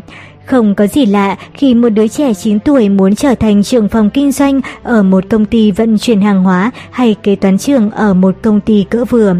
Nhưng vấn đề không phải giấc mơ của chúng ta là gì mà nằm ở chỗ chúng ta sẽ trở thành gì, không phải doing mà là become. Trước đây, tôi đã từng nói chuyện với một bác sĩ da liễu, vì bác sĩ đó đã tốt nghiệp Đại học Y ở Seoul và đang làm việc tại khoa da liễu ở Gangnam. Tuy nhiên, trong suốt cuộc trò chuyện, tôi không nhận thấy bất kỳ phẩm chất hay triết lý nào ở anh giống bác sĩ cả. Trái lại, tôi thấy anh giống một đứa trẻ chưa trưởng thành hơn. Tôi bất chợt hỏi anh rằng hiện tại anh có thấy hạnh phúc không? Vì bác sĩ đó trả lời là không trong vòng một giây, không hề do dự. Nhìn bề ngoài thì anh ấy có một công việc tương đối ổn định, nhưng anh ấy lại chỉ hối hận vì chưa có bằng cấp tốt hơn nên không thể làm việc trong một bệnh viện lớn hơn. Nhiều cuốn sách cũng đề cập đến những người có nghề nghiệp được xã hội thừa nhận nhưng lại không hạnh phúc chút nào. Anh ấy là một trường hợp như vậy. Anh ấy đã dành cả tuổi thanh xuân học hành chăm chỉ với mục đích là bước chân vào cánh cổng Đại học Y mà không có thời gian dành để nghĩ đến những việc khác. Ngay cả khi đã vào đại học, anh ấy cũng trải qua quá trình học tập và thực tập nghiêm khắc để có ngày hôm nay. Vậy mà giờ đây, anh ấy lại thành ra như vậy. Nhưng tại sao anh ấy lại không cảm thấy hạnh phúc? Anh ấy đã theo đuổi địa vị xã hội, sự ổn định kinh tế và sự công nhận của mọi người xung quanh mà quên không nhìn vào nội tâm. Chính điều đó khiến anh ấy rơi vào trạng thái trống rỗng. Điều quan trọng nhất đối với anh ấy là trở thành một bác sĩ, và để lấp đầy khoảng mơ hồ cũng như sự trống rỗng nội tâm, anh dựa vào nghề nghiệp. Nhưng cuối cùng anh ấy vẫn không cảm thấy hạnh phúc. Anh nghĩ rằng vấn đề sẽ được giải quyết khi trở thành bác sĩ. Nhưng anh chỉ càng bị gắn chặt vào những áp lực phải làm việc ở bệnh viện lớn hơn, lương bổng phải cao hơn, môi trường sống và làm việc phải tốt hơn. Thực tế, khoảng trống nội tâm không thể được lấp đầy bởi bất kỳ giá trị nào bên ngoài. Tất nhiên, đối với một cá nhân, công việc không chỉ đơn giản là để kiếm tiền, nhưng làm việc không phải là tạo ra vỏ bọc để rồi quên mất bản chất. Phải có một đống tuyết nhỏ thì mới lăn được quả cầu tuyết lớn. Nếu bạn chỉ sống và theo đuổi những giá trị bên ngoài mà không nhìn lại vào nội tâm thì bạn chỉ sống trong sự so sánh mà thôi. Và kết quả là bạn không cảm thấy hạnh phúc trong suốt cuộc sống mà chính mình đã chọn. Vì thế, điều thiết thực không phải là một tấm danh thiếp để chứng minh sự hiện diện của bản thân. Bạn không cần phải chứng minh với bất cứ ai mà hãy là chính mình thôi. Chúng ta không phải trở thành bất cứ điều gì ngoại trừ chính mình. Tôi sẽ không chấp nhận mọi điều người khác nói với tôi. Tôi từng nói chuyện với một giáo viên tiểu học người Canada ở một quán cà phê. Cô ấy còn nói với tôi về một điều cô ấy thấy khá là kỳ lạ khi đến Hàn Quốc. Đó là người Hàn Quốc luôn nghĩ rằng smart student có nghĩa là good student. Cô ấy luôn hoài nghi về đẳng thức mọi người thường hay suy rằng smart bằng good. Có vẻ như câu đó cũng cùng văn phong với câu tôi sống tốt vậy. Câu tôi sống tốt, ngoài hàm ý về mặt kinh tế thì nó còn có nhiều hàm ý khác về tình hình công việc, cuộc sống, sức khỏe hay quan hệ xã hội của người nói. Nhưng đối với nhiều người trong số chúng ta, well-being cũng tương đương với đích, cuộc sống của những người giàu có. Tại sao chúng ta lại quên đi nhiều giá trị khác mà chỉ tập trung vào một giá trị như vậy? Có lẽ dấu ấn chiến sự châm ngòi ngày hai mươi lăm tháng sáu, chiến tranh Triều Tiên bùng nổ và hệ tư tưởng chống cộng vẫn còn ảnh hưởng sâu sắc đến người dân Hàn Quốc. Chiến sự châm ngòi ngày hai mươi lăm tháng sáu đó, ngày chấm dứt những tuyệt vọng và sự xâm lược, hệ tư tưởng chống cộng đã khiến những cuộc tranh luận đưa ra đáp án khác cho cuộc chiến tranh trở nên không thuận lợi và cuộc sống khi đó đồng nhất với tác phong quân đội từ giờ giới nghiêm đến trang phục, phương thức mà một tập thể buộc phải tuân thủ để sinh tồn dù có chuyện gì xảy ra. Chính căn nguyên đó đã trải dài qua nhiều thế hệ. Xuất khẩu mười tỷ đô, thu nhập một nghìn đô. Chính phương thức xã hội vận hành hướng đến một mục tiêu bằng cách định lượng hóa. Giảm năm cân giành chín trăm điểm top X là cách mà mỗi người định hình cuộc sống và chính kiểu xã hội một màu đó đã áp đặt mọi cá thể chỉ chạy theo một đáp án mà thôi. Vì vậy, trong xã hội của chúng ta, tỷ lệ phần trăm mỡ trên cơ thể của bạn là mười bảy phần trăm trên bốn mươi tám ki-lô-gam. Bạn phải là một cá nhân sáng sủa với tính cách khiêm tốn. Bạn phải tốt nghiệp một trường đại học tốt và làm việc cho một doanh nghiệp lớn. Khi nghe những đáp án đơn nhất với tiêu chuẩn cao, tôi không do dự mà đáp trả lại những lời tán dương phô trương đến bệnh hoạn về chúng. Những cá nhân vô tình trở thành đáp án sai phải tự mình chịu đựng sự bất cập đó thôi. Kết quả là xã hội tạp nham chỉ còn sót lại nhóm thiểu số trở thành những đáp án ngạo mạn, còn đa số là những đáp án sai cảm, thấy thua cuộc hèn hạ. Nhà báo người Anh Diane Tudor đã đánh giá Hàn Quốc là một đất nước đặt quá nhiều áp lực lên các cá nhân, bắt họ phải đạt được nhiều tiêu chuẩn dù bất khả thi về giáo dục, danh dự, ngoại hình và thành tích nghề nghiệp, nên Anh đã gọi Hàn Quốc là đất nước bất khả thi. Đúng là trong suy nghĩ của chúng ta luôn tồn tại cái gọi là lý tưởng. Nhưng mọi người không thể thon thả như nhau, tốt tính như nhau hay đều tốt nghiệp trường đại học danh tiếng và làm tại các doanh nghiệp lớn. Nếu có một hành tinh bất thường như thế, chắc chỉ có chuyến tàu Galaxy Express chín chín chín đi khắp vũ trụ mới đến được. Nếu trong xã hội này, thế giới này, bạn phải chọn một đáp án nào đó cho bản thân thì bạn phải xác định rõ lý do chọn nó. Bạn không nên chấp nhận những câu trả lời được cho là đúng nhưng thực ra thì còn chưa thỏa đáng. Đừng đánh mất giá trị của bản thân khi rụt rè gật đầu trước đáp án đó. Thế nào là học sinh giỏi? Có nhiều cách định nghĩa. Thế nào là sống tốt? Cũng có nhiều lựa chọn.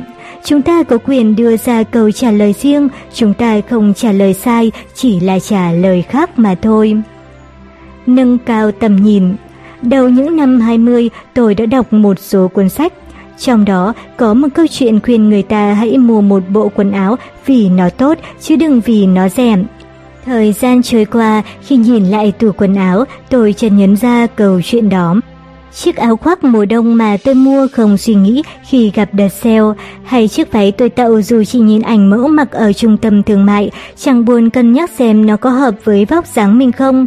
Những món đồ đó vẫn quả cảm chiếm đóng hiên nhà tôi, mặc cho mẹ tôi nhắc nhở. Nếu biết có ngày sẽ hối hận về những thứ mình từng mua như vậy thì tôi đã không mua. Tôi đã từ bỏ việc mặc thử một vài kiểu quần áo, có lần còn cố gắng tạo ra xu hướng và phong cách riêng. Nếu bạn cũng trải qua đôi lần thất bại thì bạn sẽ hiểu là tôi phải vật lộn với chính mình ra sao để lựa chọn quần áo phù hợp. Vì vậy, hãy tìm cho mình một món đồ tốt nhất và ưng ý nhất sau những lần thất bại trước. Cuộc sống, xét cho cùng, cũng giống như việc lựa chọn một bộ quần áo chất lượng và phù hợp với mình nhất. Có một thực tế là, đối với cô gái này thì tóc ngắn là chân lý, hay phong cách dance look hợp với anh chàng kia nhất, hay phấn má màu apricot mới là tình yêu của tôi. Tất cả những điều đó sẽ sáng tỏ khi bạn dám thử để chọn được thứ phù hợp với mình. Sự đồng hóa trải nghiệm có thể khiến bạn ngộ nhận về bản thân và sau đó thấu hiểu bản thân. Lựa chọn chính mình. Một triết gia đã nói rằng cuộc sống chính là C, choice, lựa chọn, giữa B, birth, sự sống và D, die, cái chết. Chúng ta lựa chọn như thế nào thì cuộc sống của chúng ta sẽ như thế đó. Tuy nhiên, có những người cảm thấy khó khăn trong việc lựa chọn. Điều gì cần phải thận trọng và điều gì không thể quyết định là hai vấn đề hoàn toàn khác nhau. Tại sao họ lại gặp khó khăn trong việc lựa chọn? Phải làm thế nào để có được đáp án hoàn hảo? Đó có thể là một nỗi ám ảnh, nhưng thường thì đó còn là biểu hiện của sự thiếu tự tin vào phán đoán của bản thân. Bạn sẽ không tự tin khi đưa ra lựa chọn, nếu bạn không sẵn sàng chịu trách nhiệm cho lựa chọn đó. Nếu bạn mong đợi ai đó lựa chọn hộ bạn một đáp án, thì bạn đang trì hoãn sự lựa chọn của mình cho đến khi vấn đề của bạn bùng bét mà thôi. Nhưng việc đó chỉ lãng phí thời gian của bạn mà không giải quyết triệt để vấn đề. Nathaniel Branden nói rằng những lựa chọn chất chồng sâu thẳm trong tâm trí mỗi người và kết tinh thành lòng tự trọng của họ. Vì sao lại thế?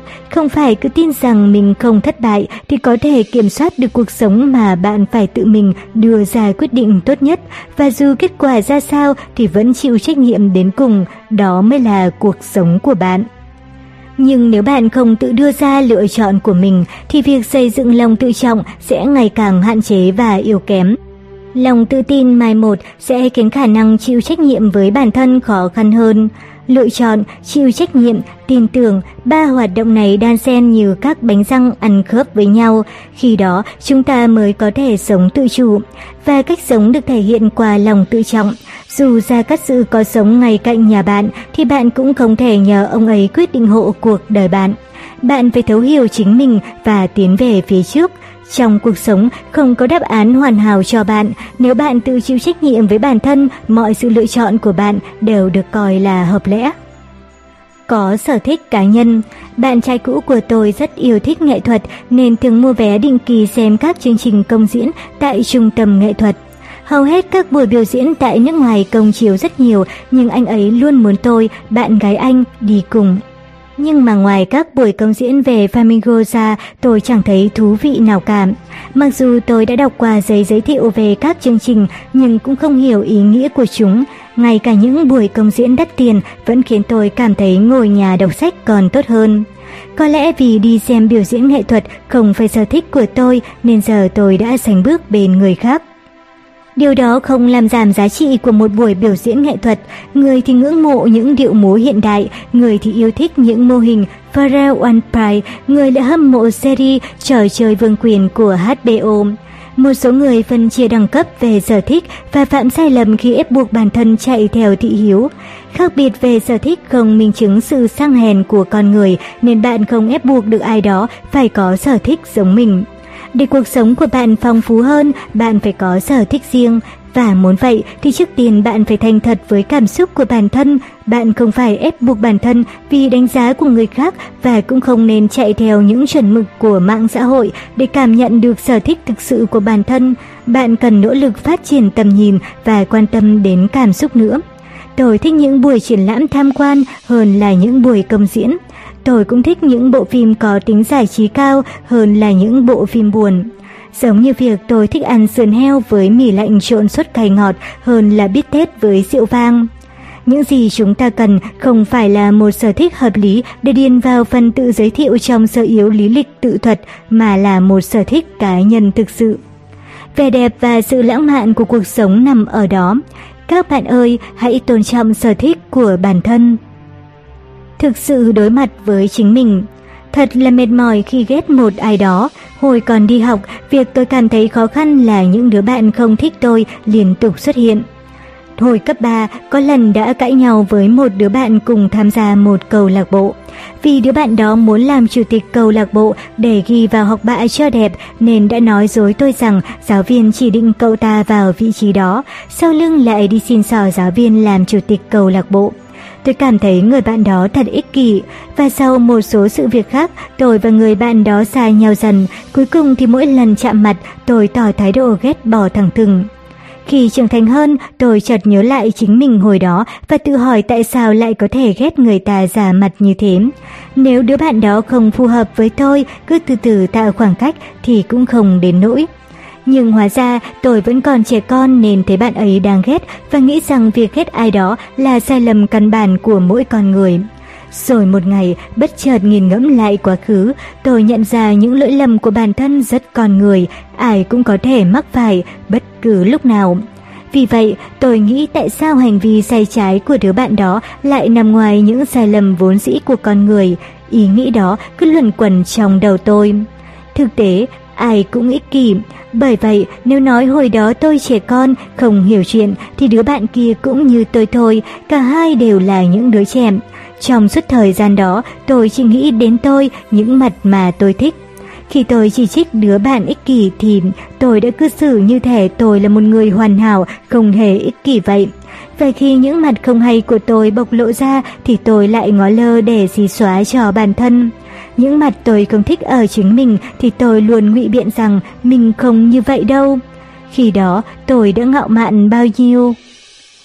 Kala Kutajang, nhà tâm lý học nổi tiếng, đã sáng lập ra trường phái nghiên cứu tâm lý học mới có tên là tâm phần học, đã khẳng định tất cả chúng ta đều mang trong mình một cái bóng.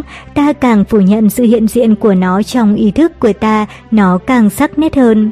Nếu chúng ta cố gắng phủ nhận, cái bóng đó sẽ nằm mãi trong vùng vô thức và điều khiển hành động của chúng ta. Nên theo rằng thì cách tốt nhất để tự nhận biết, chấp nhận và hòa hợp với cái bóng. Điều đó không chỉ ngụ ý sự nhận thức mặt tối trong mỗi con người mà còn là tinh thần dám sống thật với ước mơ. Chúng ta luôn đánh giá một sự việc chỉ bằng cảm tính, bởi vì ai cũng vị kỷ hoặc cảm thấy kém cỏi vì những ký ức tăm tối không muốn thừa nhận. Nhưng nếu bạn không thừa nhận rằng bạn e dè cái bóng bên trong bạn thì chứng tỏ nhận thức của bạn về bản thân cũng đã là một mớ hỗn độn. Nếu bạn không thực sự hiểu mình thì bạn không thể làm chủ được mình. Vì vậy, để thế giới nội tâm của chúng ta yên bình hơn, chúng ta cần phải biết tiếp thu và tự nhận thức được khiếm khuyết của bản thân. Khi bạn thấu hiểu chính mình, bạn sẽ thiết lập được một ngưỡng cho phép, chấp nhận và bao dung với những ham muốn tiềm ẩn của mình. Từ đó, bạn có thể thông cảm với người khác như với chính mình. Khoảnh khắc bạn đối diện với chính mình, chấp nhận cả những điều mình thích và không thích, lúc đó bạn không trở nên ngạo mạn mà đang sống như một con người.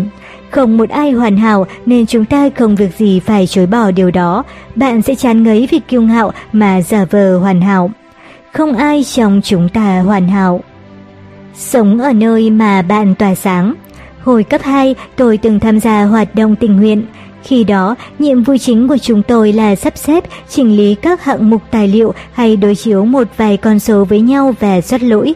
Cho đến bây giờ, tôi vẫn không thích các con số cho lắm, nên khoảng thời gian phải làm việc với các báo cáo thường khiến tôi mệt mỏi. Tôi làm việc với tốc độ rùa bò và cảm thấy nhàm chán, trong khi đứa bạn đi cùng tôi thì sắp xếp, chỉnh đốn tài liệu một cách gọn gàng và nói rằng việc đó thật thú vị. Thế vậy, tôi hỏi bạn rằng tại sao cậu ấy thấy thú vị, thì cậu ấy nói rằng cảm thấy thích thú trong việc tìm ra các lỗi sai và sắp xếp, xử lý từng chút một. Sau đó, cậu ấy đã theo học chuyên ngành thuế và hiện nay đang làm việc tại cơ quan thuế. Tôi nghĩ cậu ấy sẽ được đánh giá cao ở bất cứ vị trí công tác nào vì sự tỉ mỉ nói trên. Để một cá thể có thể sống với lòng tự trọng thì điều quan trọng là phải thấu hiểu sở trường và tài năng của bản thân để lựa chọn được một công việc phát huy sở trường và tài năng đó. Nếu không thì bạn không chỉ vô cùng chán ngán công việc hàng ngày mà còn cảm thấy bản thân vô giá trị. Tuy nhiên, nhiều người lại nghĩ rằng khám phá tài năng của bản thân là tìm đến những công việc có tính nghệ thuật hoặc đặc biệt, những công việc to tát, xứng đáng với tài năng tuyệt vời. Nếu bạn mắc kẹt trong ý tưởng đó thì bạn sẽ không bao giờ biết được tài năng và sở trường của mình. Tài năng có thể từ từ bồi dưỡng và tùy vào mức độ phát triển của tài năng đó, nó còn có thể đóng những vai trò khác nữa. Ví dụ, những cây bút mới không nhất thiết phải đạt giải tại cuộc thi Văn nghệ Thanh xuân do tòa soạn báo tổ chức vào đầu mỗi năm. Mục đích chủ yếu là phát hiện ra các tác giả mới. Điều quan trọng nhất là xác định cụ thể tài năng của bản thân là gì và làm gì với nó thay vì đánh giá xem nó tầm cỡ hay không. Nếu vậy thì tài năng là gì? Theo tôi, tài năng là một việc nào đó mà bạn có thể làm dễ dàng hơn người khác. Tài năng không giới hạn trong những việc cụ thể nào cả. Một số người có tài xử lý, sắp xếp giấy tờ, một số khác lại có tài ăn nói, mang lại niềm vui cho người khác, tư duy nhạy bén hoặc có tài lắng nghe những câu chuyện của người khác. Vì vậy, để khám phá tài năng và thế mạnh của bản thân thì bạn phải tập trung để tìm được công việc phù hợp với bản thân. Giờ thì bạn hãy thử viết ra những việc bạn thích và có thể làm dễ dàng hơn người khác. Nếu bạn vẫn không biết làm thế nào thì có thể lên mạng và làm một bài trắc nghiệm có tên The Multi-Intelligential Development Assessment Checklist để hiểu thêm về bản thân. Qua đó, bạn sẽ tìm được giao điểm giữa việc bạn muốn làm và việc bạn có thể làm tốt. Tất nhiên là việc đó không dễ dàng chút nào và có thể tốn rất nhiều thời gian. Nhưng ngay cả việc tập trung và nỗ lực cho cuộc sống của mình mà bạn còn không làm được thì bạn khó có thể hình thành lòng tự trọng, huống chi đòi hỏi sự tôn trọng của người khác dành cho bạn. Bi kịch lớn nhất của chủ nghĩa tư bản là tài năng không được hoán đổi thành tiền và dần dần trở nên vô giá trị. Phần ba. Những việc cần làm để không bị nỗi lo lắng bủa vây. Lo lắng không lấy đi nỗi buồn của ngày mai mà chỉ làm mất sức mạnh của ngày hôm nay. Corinne Ten Boom. Cuộc sống là sự chịu đựng những điều mơ hồ. Tôi từng thích đi xem bói, thế nhưng việc đó đáng tin đến đâu. Một chương trình truyền hình có tên đê pê Lee Jong-don Diêu Ký đã giải đáp thắc mắc đó. Trong tập Hãy kiểm chứng top mười Pháp sư Hàn Quốc, đội ngũ sản xuất tìm đến các nhà thầy bói đồng ý hẹn gặp trên toàn quốc và trực tiếp kiểm chứng. Cách kiểm chứng là hỏi thầy bói về một kẻ giết người hàng loạt và vụ bắt cóc một đứa trẻ từ khi còn nhỏ. Mặc dù trong số đó có những thầy bói giỏi, nhưng đa số họ đều nói về những điều khác xa thực tế. Số thầy bói vượt qua được cửa kiểm tra đầu tiên của nhà sản xuất cũng không quá sáu người. Cửa thứ hai cũng chỉ có hai người vượt qua. Đến cả vị thầy bói quán quân ở cửa cuối cùng cũng không thể chắc chắn một trăm phần trăm quẻ bói của mình. Dùng hơn mười triệu won tiền đặt lễ, gặp ít nhất một trăm thầy bói nhưng họa hoàn lắm mới đúng được một vài quẻ. Rốt cục, việc xem bói giống như kẹo hồng sâm chỉ chứa năm phần trăm bột hồng sâm, chỉ dự đoán được một chút sự thật trong toàn bộ câu chuyện mà thôi. Chúng ta xem bói vì muốn nắm chắc cuộc sống của mình. Thế nhưng, kể cả nhà tiên tri Nostradamus, đội mồ sống dậy cũng không thể đảm bảo tương lai. Điều này không phải do năng lực của thầy bói có hạn hay tiền lễ chưa đủ, mà do bản chất của cuộc sống luôn chứa đựng những điều mơ hồ. Phải xin lỗi bạn, những người cần sự rõ ràng. Nhưng tôi, một người có thâm niên mười năm hành nghề bói toán, không phân biệt quẻ bói, bói bài Tây hay bói bài Tarot, đã kết luận rằng cuộc sống chính là sự chịu đựng những điều mơ hồ. Tóm lại, lý do tất cả mọi người xem bói là vì muốn nghe một câu, mọi chuyện đều tốt cả, ai cũng tin lời thầy bói thay vì tin vào sức mạnh của chính mình. Cô ấy mãi mãi trẻ trung, cô ấy mãi mãi khỏe mạnh, cô ấy mãi mãi không cô đơn. Cách nói dối đơn giản nhất là gắn thêm trạng từ mãi mãi. Học cách sống với các vấn đề. Trong cuộc sống, có những lúc bạn không muốn bị cuốn vào guồng quay của công việc, có một số việc thậm chí còn không có cách giải quyết, có những việc không thể làm lại, có những lỗi lầm trong quá khứ còn ảnh hưởng đến cuộc sống hiện tại, có những việc cần được kiểm soát trong thời gian dài để không trở nên tồi tệ hơn. Khi những việc đó tới, tôi thậm chí còn muốn vứt bỏ cuộc sống đầy tổn thương của mình. Giá mà cuộc sống cũng giống như trò chơi Nintendo, có thể khởi động lại thì tốt biết mấy. Cuộc sống này coi như đã hỏng rồi, liệu tôi có nên tiếp tục sống lầy lắt hay không? Đã có lúc có suy nghĩ như vậy, nhưng cuối cùng tôi đi đến kết luận rằng dù sao tôi vẫn muốn sống. Thật không công bằng khi từ bỏ cả mạng sống chỉ vì những chuyện như vậy. Có thể người khác thấy cuộc sống của tôi chẳng đáng là bao nhiêu, nhưng đối với tôi nó là tất cả. Như câu nói của nhân vật Ha Jung trong truyền hình lại là Oh Ha Jung, tôi luôn mong rằng dù mình có lo lắng thì mọi chuyện sẽ ổn thôi. Bạn cũng có thể như vậy. Tôi quá mệt mỏi, quá ngán ngẩm vì phải càng đáng mọi chuyện, nên đôi khi tôi muốn vứt bỏ chính mình. Nhưng ngoài tôi ra, làm gì có ai lo cho cuộc sống của tôi? Không phải sẽ thật đáng tiếc nếu tôi cô đơn ngồi khóc cho cuộc sống của chính mình chỉ vì bị tổn thương, không được để ý hay nhận được sự quan tâm từ ai đó. Vì vậy, dù có gặp những điều bất hạnh trong cuộc sống, nếu chúng khiến bạn đau buồn thì bạn hãy học cách chấp nhận sự thật không mong muốn đó. Không phải vì tôi nghĩ rằng những gánh nặng của bạn không là gì hay mọi người đều sống như vậy. Tôi mong rằng bạn luôn sống tốt. Việc lo lắng những thứ không ai có thể làm và ở yên trong vòng an toàn của mình, giống như mong muốn sống trong không gian vô trùng. Cảm giác ổn định không thể nảy sinh bằng cách loại bỏ hoàn toàn sự mơ hồ, mà bằng cách đối mặt với sự mơ hồ. Cuộc sống là sự tiếp diễn, nhưng đôi khi nó còn là sự duy trì. Đừng nghĩ rằng chỉ mình mới có vấn đề cần giải quyết.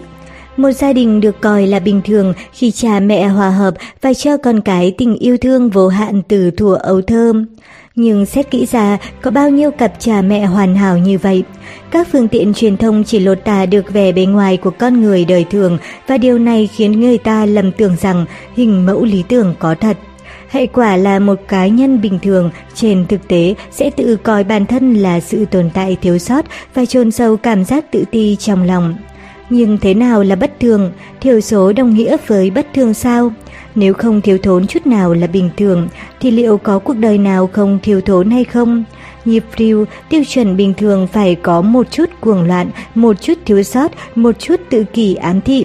Bình thường không phải là hoàn hảo mà là còn có một chút tổn thương, một chút thiếu sót. Trong cuộc sống, mỗi người có một hoàn cảnh và chúng ta chỉ là những cá thể thiểu số sống với từng hoàn cảnh mà thôi.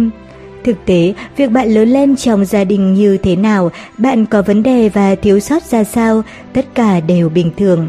Mọi người chỉ không biết cách giấu nỗi bất hạnh của mình thôi. Trên thế gian này, không có nỗi bất hạnh nào là ngoại lệ. Khi một việc không mong muốn xảy ra, người này coi đó là điều không may, nhưng biết đâu người khác lại coi đó là chuyện thường tình. Hạnh phúc được quyết định ở điểm này. Không viết một kịch bản sai cho tương lai. Có một khoảng thời gian tôi lo lắng những chuyện không đâu. Dường như nếu tôi lo lắng trước khi vấn đề xảy đến, tôi sẽ cảm thấy nhẹ nhõm hơn. Bạn lo lắng thái quá để cảm thấy nhẹ nhõm hơn sau đó, giống như khi bạn bị ho liên tục và lo lắng rằng mình bị bệnh phổi. Bạn tới bệnh viện kiểm tra và may mắn thay đó chỉ là cảm cúm thông thường. Thế nhưng, lòng người dù có điềm tĩnh đến đâu, khi bị ho bạn vẫn run sợ, lo rằng mình mắc bệnh phổi. Theo thời gian, những lo lắng lệch lạc trở thành thói quen, não bạn tự tập dượt những tình huống tệ nhất và bạn trở nên kiệt sức. Nhưng lo lắng trước những việc không xảy ra cũng giống như sống trong hầm vì sợ chiến tranh hay mua một đống đồ chưa cần dùng ngay. Đó là sự lãng phí và phi lý của cuộc đời. Vậy làm thế nào để có thể hạn chế điều đó? Nỗi lo chủ yếu nảy sinh từ những suy nghĩ vô lý và tiêu cực. Do đó, cách để tránh lo lắng thái quá là bắt đầu loại bỏ những suy nghĩ lệch lạc trong cuộc sống. Hãy thử lắng nghe nỗi lo của chính mình. Không phải bạn đang nghĩ tới trường hợp xấu nhất, nhưng xác suất xảy ra thấp nhất chứ. Không phải bạn đang nghĩ mình mắc bệnh viêm phổi chỉ vì chứng ho thông thường đấy chứ. Chúng ta đừng để bị quấn vào tương lai bịa đặt đó và hủy hoại hiện tại. Nỗi phiền muộn của bạn sinh ra từ chính kịch bản sai lệch mà bạn viết nên.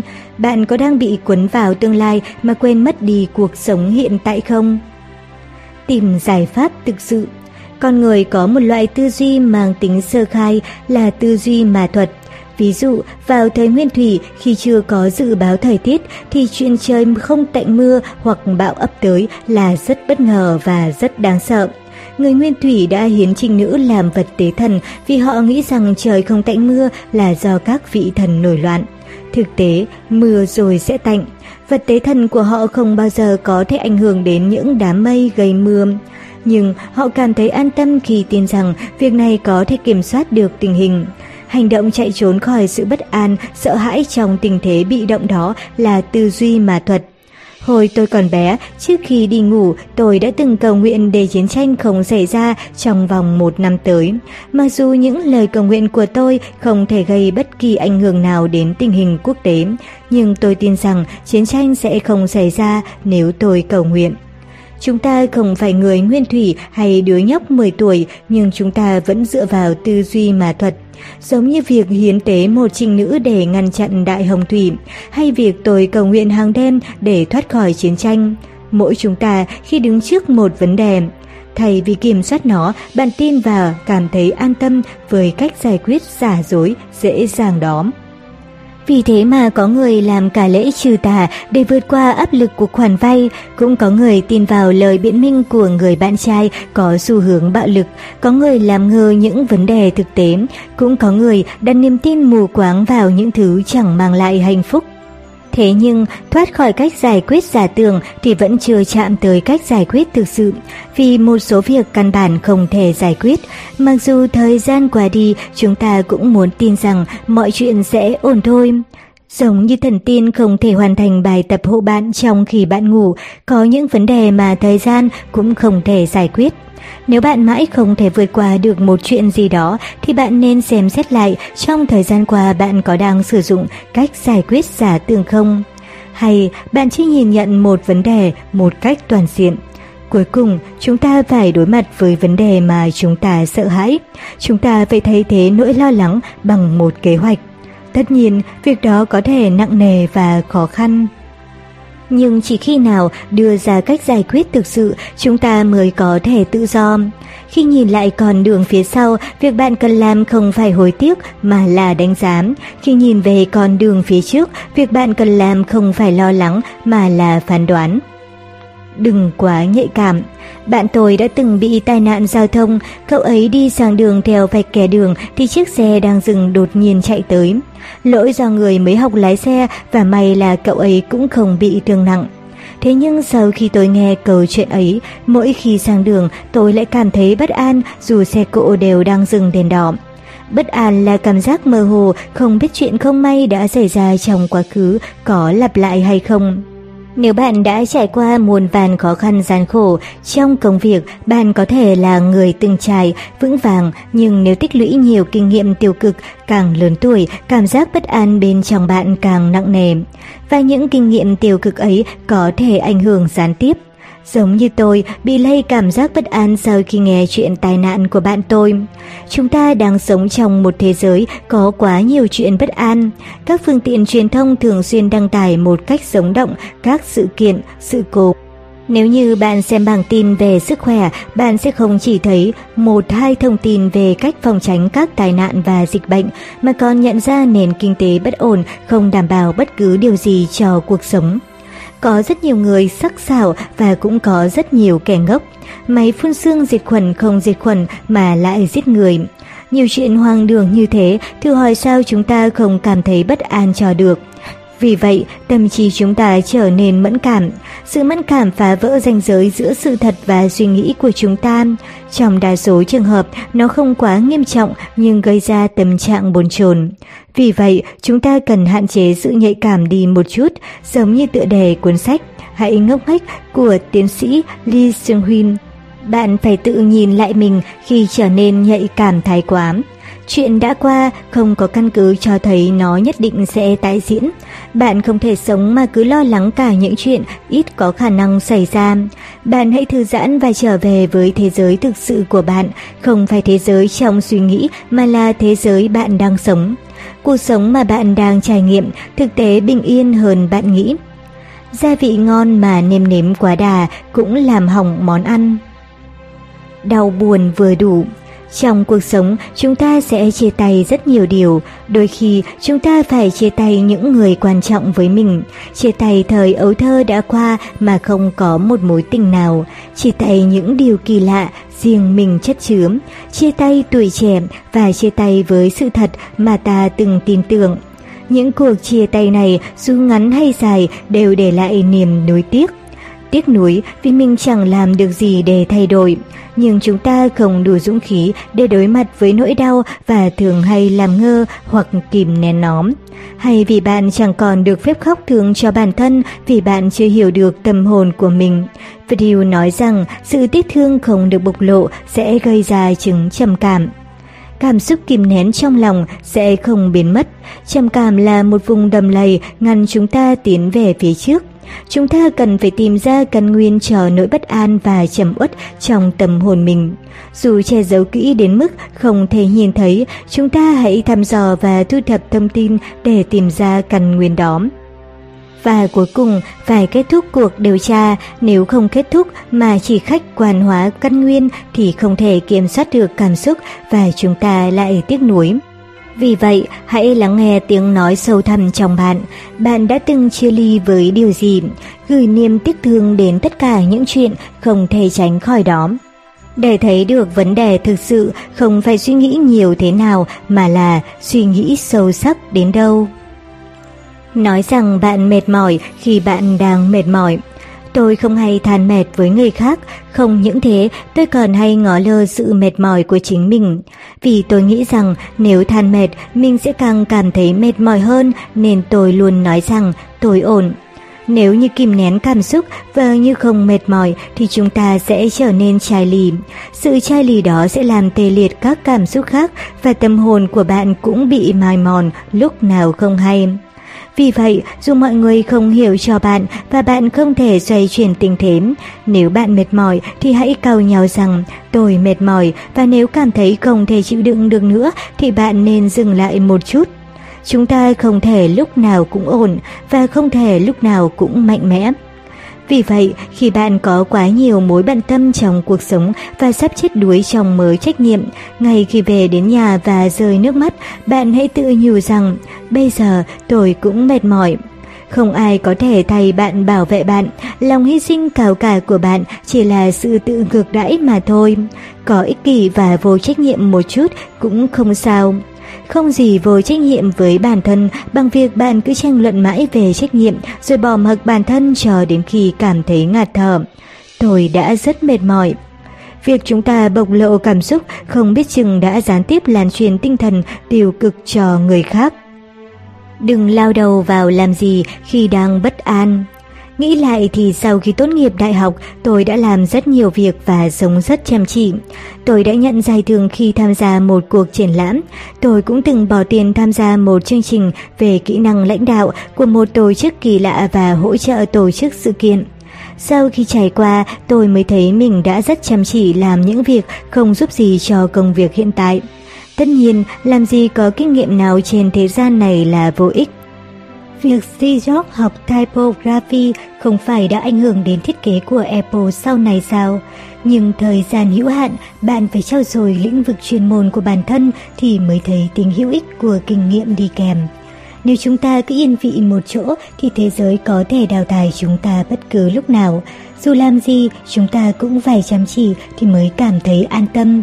Nhưng bạn không thể đảm bảo điều gì trong cuộc sống chỉ với năng lực tiếng Trung vụng về, tấm bằng chứng nhận hạng xoàng cùng với những hoạt động nhớ mãi không ra và cảm giác an tâm ấy cũng dễ dàng biến mất thôi. Những người cơ hội đang khơi gợi nỗi bất an đó ở khắp nơi. Nếu bạn không biết điều gì là quan trọng thì cứ việc tự huyễn hoặc bản thân. Vì vậy, bạn đừng miệt mài giữ nỗi bất an để không bị tách khỏi những người muốn chứng tỏ bản thân đang sống một cách chăm chỉ. Bạn sẽ làm gì cho đời mình? Hãy thiết lập mục tiêu và tìm cách thực hiện chúng. Khi bạn nhận ra được mục tiêu đích thực và theo đuổi nó, bạn sẽ tìm thấy sự bình yên.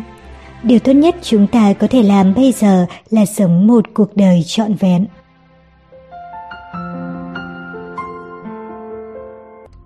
Nếu có thể, rất mong nhận được sự donate ủng hộ của các bạn. Thông tin donate có để ở dưới phần miêu tả để có thêm kinh phí duy trì việc đọc. Xin cảm ơn các bạn rất nhiều. Xin chào và hẹn gặp lại.